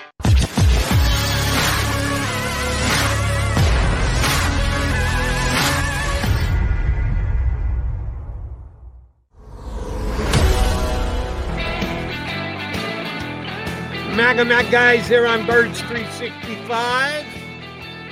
We're doing a lot of recapping today. A bunch of things that have uh, come up, certainly. Eagles get beat Thursday night by Tampa, looking ahead to Sunday with the Raiders. Zach Ertz gets traded on Friday, which, Johnny Mac, I do have this quarterback thing I want to bring up, but uh, this is dawned on me. You said here on Birds 365 on Friday that the vibe around the Eagles yesterday was the Zach Ertz trade is very alive and that uh, something could happen in short order. Oh, damn, like hours later, uh, he's no longer a Philadelphia Eagle. What was it that told you? Was it someone who told you on or off the record that it's all but a done deal that Zach Ertz was going to be elsewhere? Uh, I, I, you said it with pretty good confidence here on Birds 365 on Friday that the Zach Ertz trade was coming down. Uh, what led you in that direction? Well, I was told early uh, on that he was probably going to be moved uh, by the trade deadline. Then uh, you saw Zach coming off the field after the loss to Tampa Bay was really emotional. uh, seemed like he knew uh, trade was coming down. By the way, that's an interesting part of this. The Eagles evidently agreed to the structure of the deal uh, either Tuesday or Wednesday. I, I forget which day. Uh, and they allowed Zach Ertz to play on Thursday, which, if he gets hurt, I mean, there's no deal. Um, I thought that part was really interesting, but they, you know, wanted to give him an opportunity uh, to go out on a high note uh, with the Eagles. You know, we always talk about Howie Roseman being the bad cop. Maybe football said she should have been the bad cop there, to be honest. But everything worked out. He got his touchdown. Um, but yeah, it was, and Zach knew he was that was going to be his last game, obviously, and that's why it came off uh, so emotional. Even though I've been knocking Howie Roseman pretty good today, as a matter of fact, I got to give him props because he did roll the dice a little bit, either for one of two reasons. Number one, he wanted to do the right thing by Zach Ertz, as you just explained. Let him have a fond farewell, a bon voyage, and damn if he doesn't get a touchdown in his last Eagle game. Or the fact that, yeah, they still wanted to win that game. That had they won that game, had they beaten the Bucks and gotten a three and three, maybe they even go, yeah, no, never mind. Or maybe they go back to, t- to Arizona and go, no, no, remember that deal we agreed with? Tentatively, it was tentatively. So now, if you want to do that deal, it's going to cost you that much more because we don't necessarily want to take a step back. And I don't know if that was actually in play, but I'll give Howie the benefit of the doubt that maybe it was. So they end up losing and they pull the trigger on a deal and they got lucky. You're right in that Zach didn't get hurt, but um, no, I'll give Howie credit for that one. Some sometimes I think uh, Howie needs to be called on the carpet. Sometimes got to give him credit. The Miami trade does look that much better now because that leads me into what I uh, did want to talk about next: quarterbacks, NFL draft this upcoming year. Uh, with the loss to the uh, the broke the second longest losing streak in the history of the National Football League Jaguars yesterday morning. Did you at least get up to watch that, or were you already at Lowe's by the yeah, time? That- I I did not see much of the Jaguars Jaguars Dolphins game. Poor London. I mean, boy, come on. What are they doing to London? They get the Jags all the time. What do you mean? They're the Jags home away from home, London. Uh, they that I, I told you that stat, which is amazing to me. They've been playing these London games for a long time now. Um, they've never gotten a game between two winning teams at the same time, which is unbelievable if you think about it. You think by luck you would have gotten one, a team surprising. Right. They schedule but, it long before the season yeah. starts. So somebody's got to come in at uh, five and four at some point, don't yeah. they? Well, no, they've had winning teams, just not two winning teams matched together. So five, have, five and four against think, five and four. Yeah, yes. Yeah. So you think at one point it would have worked out, but no they continuously get these games, and you know, I don't know. That's the thing about the NFL that's brilliant. You had, I think, three overtime games yesterday, and they were all brutal three, games. I think it was only two. Right. Uh, well, yeah, Jack. Oh, Jacksonville wasn't overtime. It wasn't an overtime. Yeah, game, no. yeah, yeah. Two. They won on. Right. They won on last play. They won on the last play.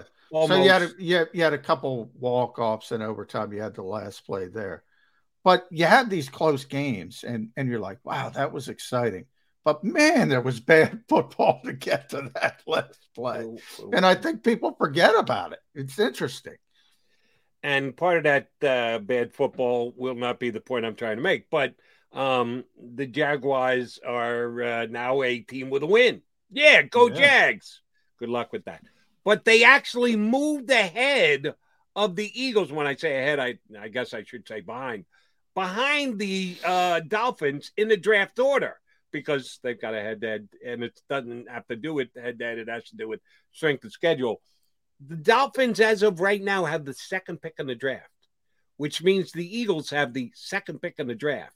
Now, I actually think the Dolphins are better than their one and five record. And oh, by the way, Tua Tagovailoa threw for over 300 yards. It was the Dolphin defense which kind of let them down. And Trevor Lawrence made some nice plays. Give him credit. Um, that's a real. That's going to be a really nice, really high pick for the Eagles that they got from the Dolphins in Howie Roseman's best move in the last 12 months when he made that draft day trade. Uh, I checked Tankathon, NFL draft, percolator, whatever it is. Um, the two other potential first round picks, which, oh, by the way, Johnny Mac, nice win. Carson Wentz yesterday. They get That's a good win, four. man. That's a exactly good win. That right. helps. Tennessee's got Buffalo Yeah. tonight. No, I don't think they're winning, so they're going to fall to three and three. I told you, they're getting a first round pick.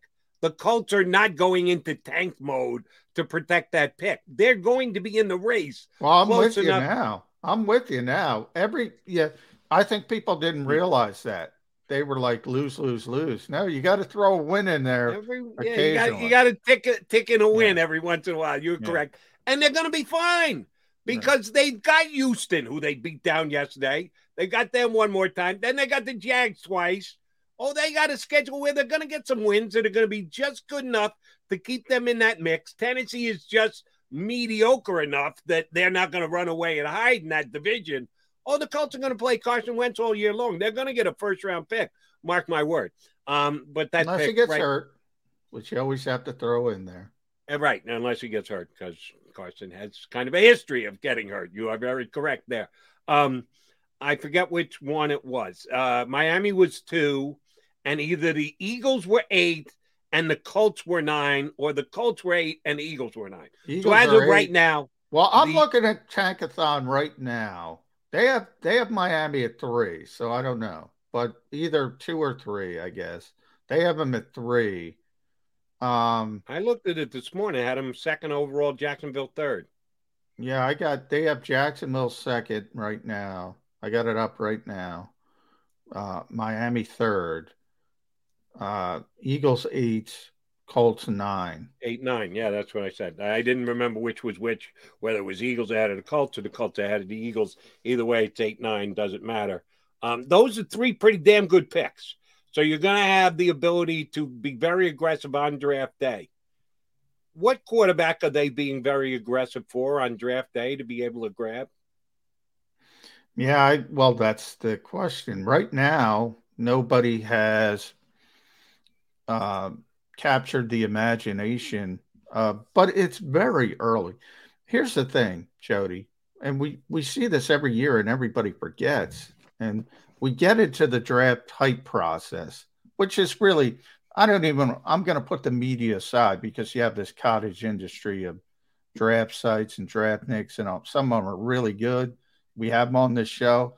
Some of them aren't really good. Uh, we don't on this show, but you get the point. I mean, there's only so much information uh, you can get outside the organizations. Organizations will talk themselves into quarterbacks. We know this. We we see it every year. Right now, the kid from Ole Miss that you hyped up a couple weeks ago is probably, I think, number one. I can't believe how bad Spencer Rattler has fallen. Um, you know, he'll probably have to transfer at this point and go play uh, somewhere else in college and build himself back up, sort of like Jalen Hurts um, did in his ship from Alabama to Oklahoma. Um, right now, it's not looking good, but somebody's somebody's going to go up the board. Somebody's going to be there.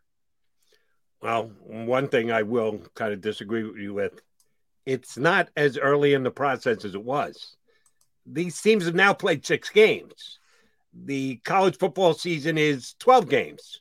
So we're halfway through most of these kids' seasons. Now, there's a bowl game afterwards, and then there's the all important combine and individual workout. Well, So- exactly. That's what I'm talking about. I'm talking about the off-season stuff. That's what I'm talking about. Understood, but if you don't have a competent season, you don't even get to uh, the Senior Bowl and the uh, draft combine and the like.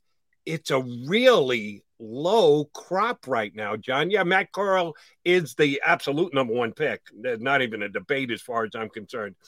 Malik Willis, the kid from Liberty, Oh, they'll talk themselves into Malik oh, Willis. he, he only threw three interceptions this week against Louisiana Monroe. Do you think NFL defenses are a little tougher than the Louisiana Monroe defense that he threw three picks against this week? They got beat by Louisiana Monroe, did Liberty. Not well, good. it is Liberty, but interestingly, you know, by the way, so I just pulled up a mock draft. They have so this mock draft is from Pro Football Network. They have Matt Corral going number two overall, which is fine. This was probably last week. So they had the Eagles at five, taking uh, Elam, a cornerback from Florida, uh, with one of their picks. But at one of their other picks, they haven't taken Malik Willis at 10, which now would be eight or nine. So there, there's one there's one example.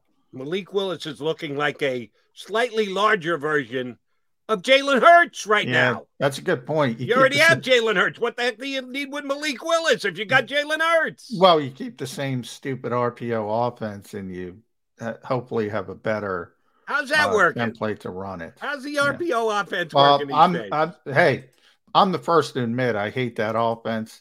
I don't like college football because of that offense. I hate it. I hate watching it.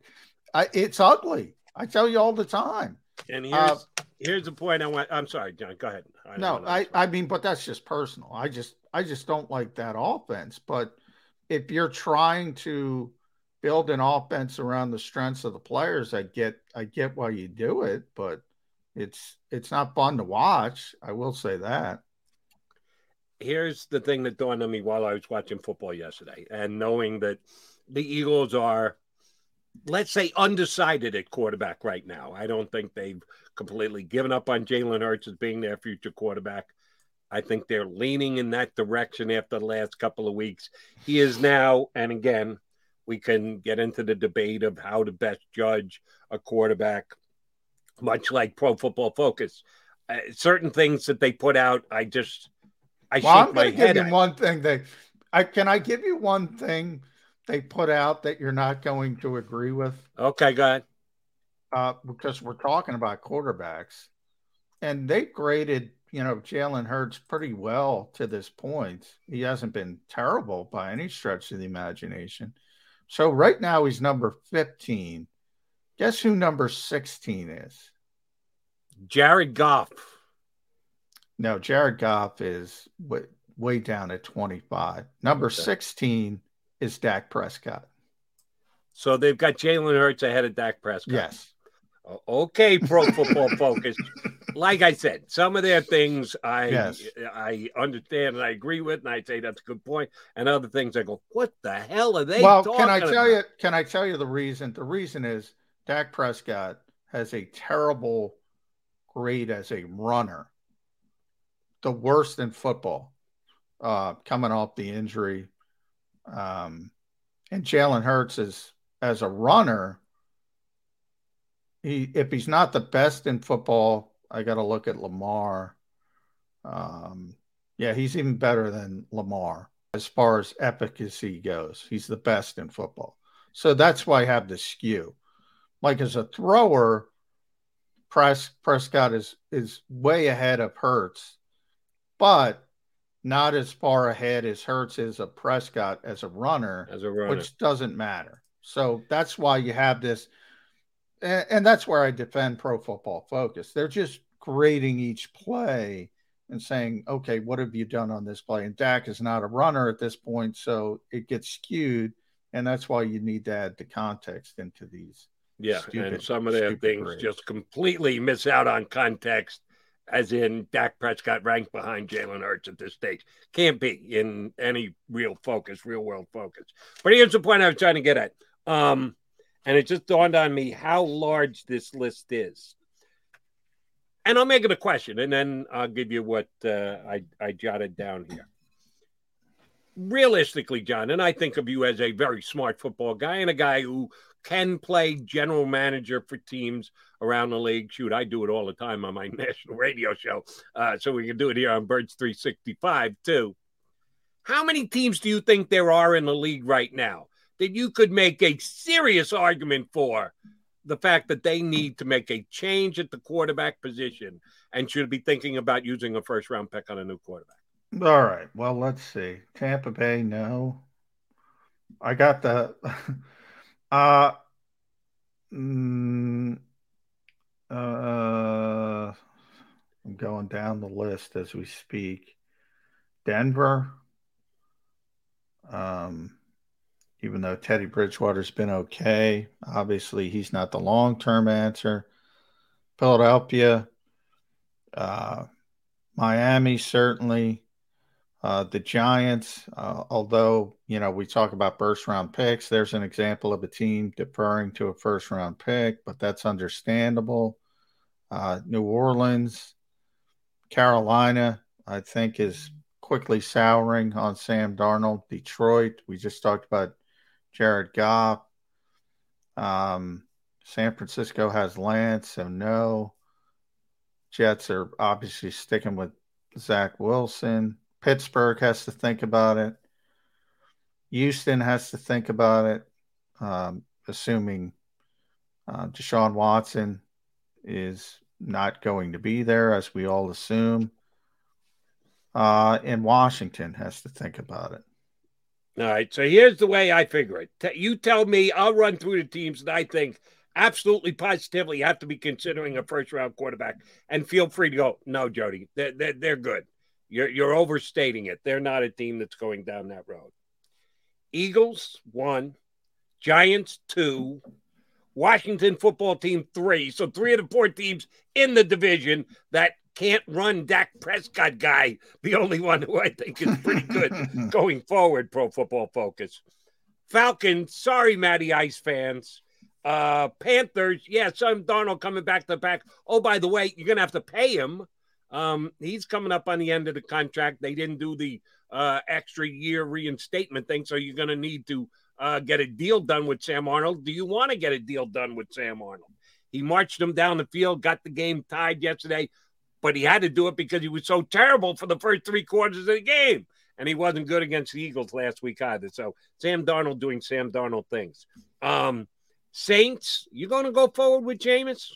No. That's one of the debated ones. Do you, you think they want to go forward with Jameis as their quarterback? No, no. Yeah. No so Saints are going to be looking to upgrade a quarterback. Lions, how about Dan Campbell throwing Jared Goff under the bus yesterday? You think they need a new quarterback? I would say so. Uh, Broncos, unquestioned. Teddy Bridgewater, it, it, no more fitting a name in football. Bridgewater. Yep. That's all it is. He's a bridge quarterback until they can get their next actual quarterback the Texans, yeah, Davis Mills, he's come. He he had a good half. His first half filling in was good. He's come back significantly since. Uh, sorry about that. And you and I agree. Steelers, Big Ben, just good enough. Got the job done last night. He's a shadow of his former self. They got to get their future quarterback. Add it up, John. That's 11. That's 11 teams in a 32 team league that's more than a third of the league. Yeah. Needs to get a new quarterback this next year. Who are going to be the free agents who are going to hit the market? None. None that are guys you go, oh my God, we got to get him. That's our guy. We're going to hitch our wagon to him. Deshaun well, Watson I think a lot a- of people are putting Denver together with Aaron Rodgers. Um, and we'll see. I mean, we'll see how that shakes out. I don't I don't think Russell Wilson's going anywhere. Um, and those uh, aren't even free agents; those are trades. No, Deshaun yeah. Watson, uh, yeah. maybe Russell Wilson because it was talked about, but it seems like they've mended fences and the like. And I'm with you. I think Aaron Rodgers will be traded next year. But that's trades. That's not uh, no, no, agents. yeah. But that takes you know. I think Carolina or Miami are are going to get Deshaun. One of those two. Um, and I think Denver's going to get Rodgers, so that takes two off the board just just two teams looking for a quarterback off the board. And then you haven't. And oh, by the way, nine. I didn't have Miami on the list because yeah. I still think Tua's going to be good enough. They lost yeah. again yesterday. They're one and five now. Tua didn't play in three of those five losses. Uh, yesterday's loss was on his resume because he started the game, but I watched the game. They didn't lose because of Tua. He threw for over 300 yards. They asked him to throw it like 46 times. 46 passes. The guy just comes off the IR. Drop back and throw it 46 times with broken ribs. I think Tua is still their guy going forward. But if you're uh, putting Watson on them, that's a team that I don't even have on my list of 11 that need new quarterbacks. Yeah, well, I think I think those are the two teams around the league people talk about is is the most likely landing spots for for Deshaun. Um, yeah, and that would knock it down to 10 teams because you didn't have Miami. So 10 teams looking for upgrades at quarterback. Um, and then there's some other wild cards, you know. Uh, um, there's always wild cards with aging quarterbacks um, and expensive quarterbacks.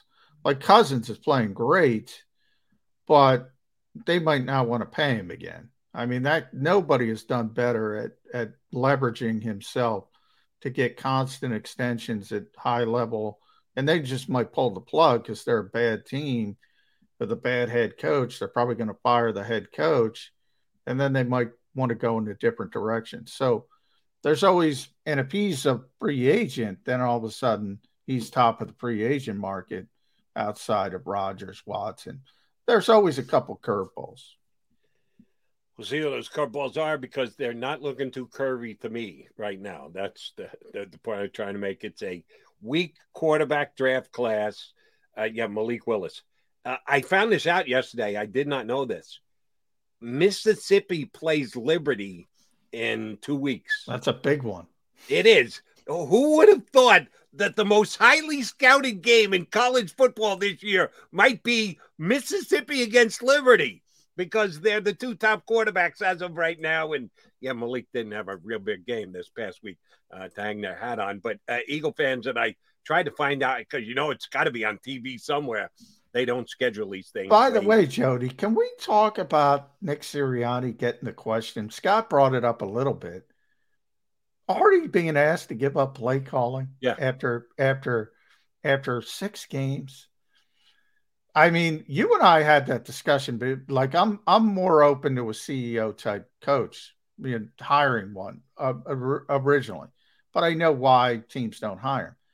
If he were to give up play calling for Game Seven, he's basically signing his death warrant. He's basically saying, "I can't do this job. Right. Fire me."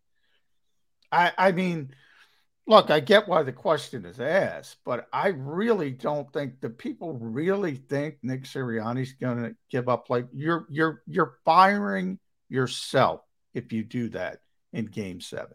Right, you're admitting defeat, and Nick Sirianni isn't about to do that. Uh, I'm with you. I get why someone would ask that question, which makes it a legitimate question, but it's one that you should full well know what the answer is going to be before you ever ask it. The answer is no. He's not going to give up play calling. Um, I, I believe that those offensive guys who come in, that's the most important thing on their plate. That they have to be good play callers. I think they look at themselves that way. I think they look at the people who hired them, look at them that way. So it came as no surprise that he answered the question the way that he did.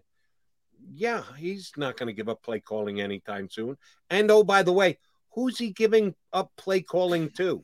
Well, that Shane that Shane Steichen, uh, uh, he's been a great play caller in his history in the National Football League. No, if they had, because Johnny Mack brings this up all the time, and it's a very legit point. They didn't hire the wise veteran, the uh, tremendously experienced individual to be a guy to get help get the Eagles coaching staff through tough times, who's been through the wars before. That person is non-existent on the Eagles staff. So there isn't even someone to hand it off to that you go, mm-hmm. all right, well, at least this guy's done it before. Maybe. Well, they, no, do they don't have, have Jim that Bob, guy on the on the coaching staff. They do have Jim Bob Cooter as a Who, consultant. what, where? What? It's just, could you pick Jim Bob Cooter out of a lineup? Yeah, I saw him. Nick Sirianni. He was walking out one day. There's Jim Bob. Yeah, I know uh, Jim Bob. Okay, so I love his, the name. What's his? Uh, did did I miss him on the website? And I know websites aren't everything, but the Eagles have their official website listed of coaches, right? I, I'm looking here for Jim Bob Cooter, nowhere to be found. Yeah, it was the most bizarre thing. Uh, I think it was during one of the Jets practices in training camp. He just dropped his name out of nowhere, Right. Nick Sirianni. It was hilarious. And then a couple of weeks ago at the NovaCare complex, we're we're doing our press conference with Nick, and and and Jim Bob walked out the side door, and he said, "Oh, there's Jim Bob." We're all like, it's the most bizarre thing in the world. But I only joke about it because Jim Bob, he did call plays with uh, Detroit Uh, he was their offensive coordinator. Shane Steichen uh, called plays uh, with the Chargers with, you know, Justin Herbert. He did a pretty good job. Um, there are guys who've called plays before, but yeah, he's not giving up play calling. Yeah, I don't see that happening anytime soon. And yeah, Jim Bob would have to take a pretty big jump up to go from uh, not even officially listed as a coach to the uh, play caller in one week time. Hold on, Jim Bob, come over here. I'm talking to the guys on the media. Just come, wave, and uh, I'll probably introduce you as our new play caller. That's not, that that's not good optics, John. No. We try and give you good optics every uh, day here on Birds 365. We'll come back.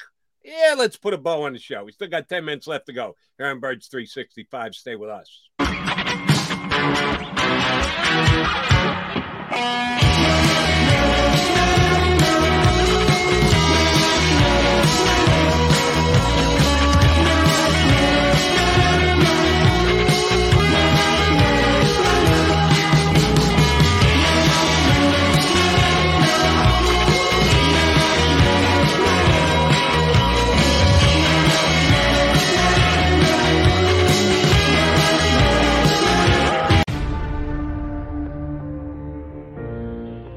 When it comes to the fight against insurance companies, large corporations, and the healthcare industry, injured victims are always the underdog. But that doesn't worry us. At Messa and Associates, we're an injury law firm from Philadelphia, and we come to fight. Our clients know that they've got representation with a chip on its shoulder, and it's the same chip that makes Philly the toughest city in the country. Call 215-568-3500 or visit us online at messalaw.com. Messa and Associates, the toughest injury firm in Philadelphia. At Stateside Vodka, every new customer gets the world's best rocks glass. Free. What's that? Uh, a rocks glass? You're telling me that bottle is cut in half? You could say that. Holy shit. And you're telling me I can get one of these glasses for free? That's right. One free rocks glass per customer with each first time purchase of Stateside Vodka. So good, it just disappears. The International Brotherhood of Electrical Workers, Local Union 98, is a proud sponsor of The Labor Show with J. Doc and Krause every Saturday night from 6 to 8 p.m. IBEW Local 98's highly trained and superbly skilled electricians are the best in the business, setting the highest safety standards in the electrical industry. So when you're planning your next industrial, commercial, or residential project, choose an IBEW Local 98 union contractor. Learn more at IBEW98.org. Go for the midnight dares. Go for the game. Go for the hits. Go for the fans. Go for the win. Go to Ocean Casino Resort. Book your trip at theoceanac.com.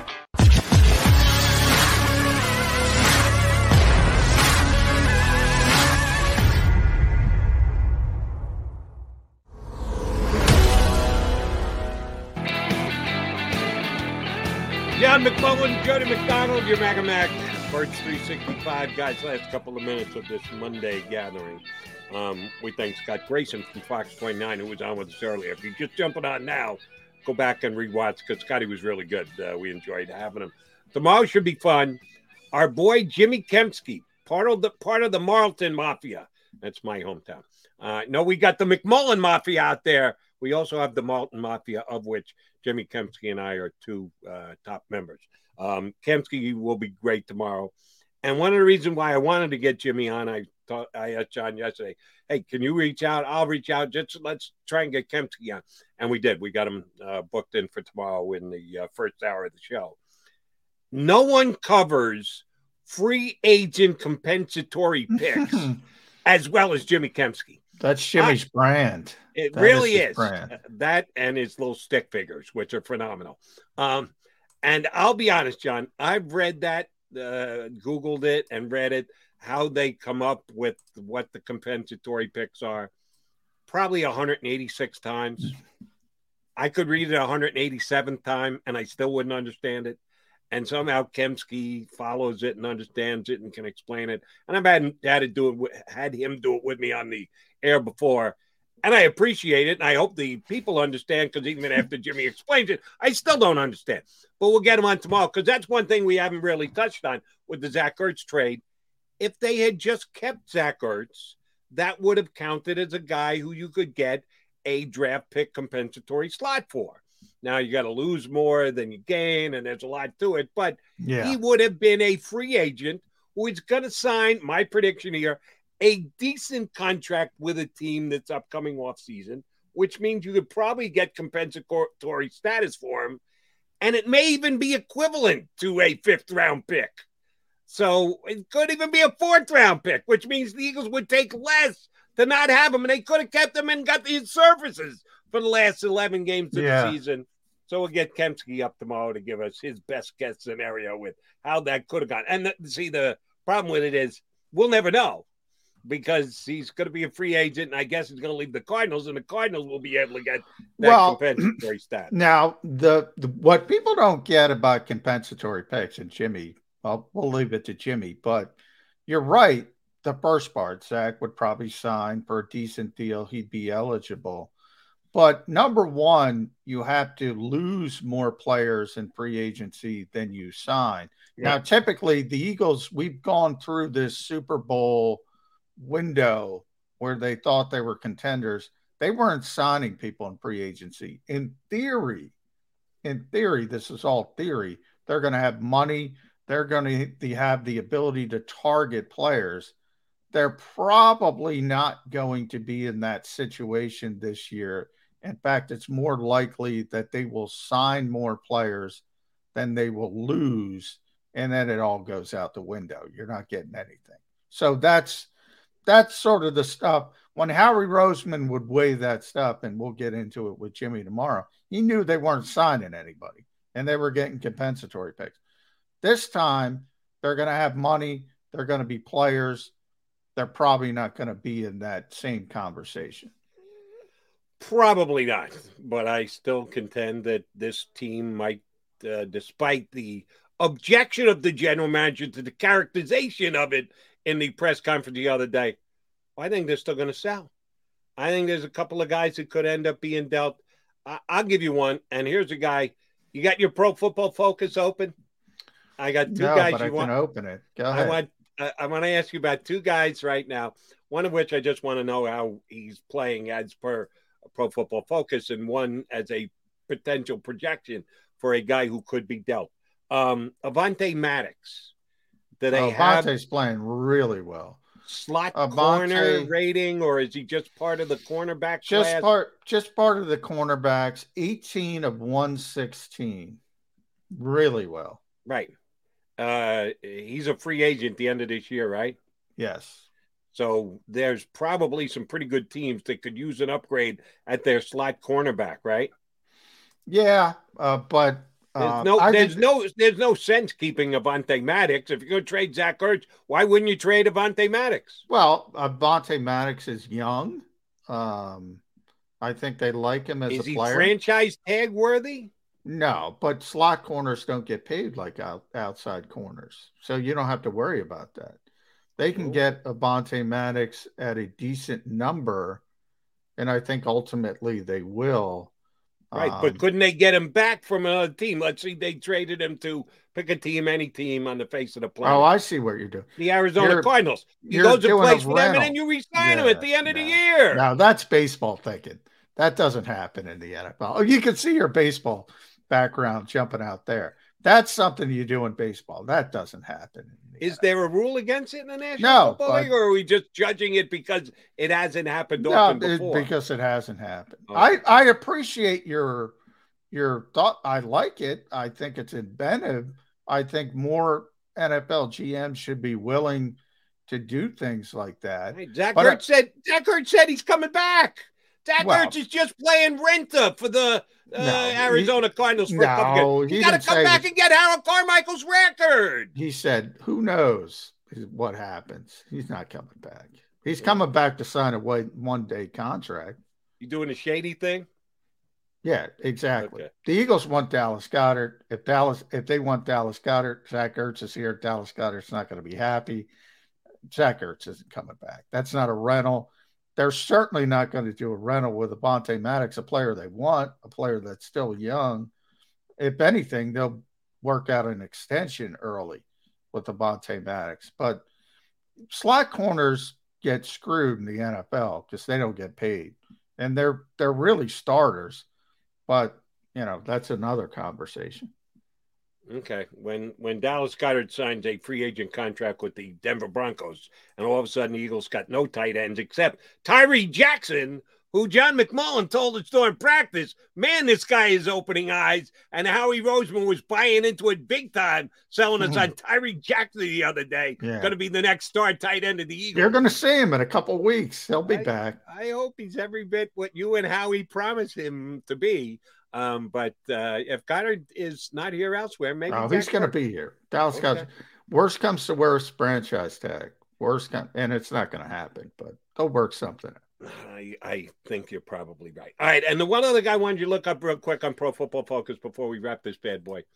How is Landon Dickerson grading? Has he played enough to fall into the yeah. guard uh, category? Uh, in not great. He's 50 of 73 uh, but it's a hell of a lot better than where he was after week one when he was near the bottom. So he's getting incrementally better okay. each week.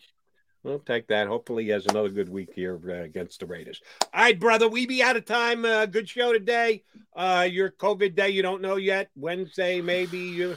Ninety-nine percent Wednesday. It's a regular week, so yeah, but the schedule is not out. Uh, it'll be out later today.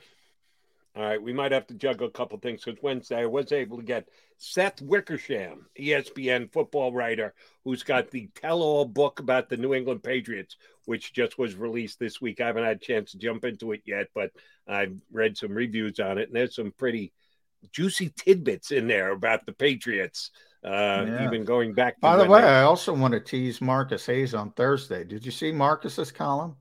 I have not. Bench Jalen Hurts. Really? First one. Okay. First yeah. One. So somebody was going to go there sooner or later, and it doesn't really surprise me that Marcus is first. Uh, cool. Marcus on Thursday. Seth Wickersham on Wednesday. Tomorrow we got Jimmy Kempski joining us, so we got good guests coming your way here on Birds 365. J Mac and I will be back in 22 hours. Have a good day, Birds fans. If you missed any of today's show on the Jacob Media channel, listen to the podcast on your way home. Available on YouTube, Apple, and Spotify. For the ones who work hard to ensure their crew can always go the extra mile, and the ones who get in early so everyone can go home on time, there's Grainger, offering professional grade supplies backed by product experts so you can quickly and easily find what you need. Plus, you can count on access to a committed team ready to go the extra mile for you. Call, clickgrainger.com, or just stop by. Grainger, for the ones who get it done.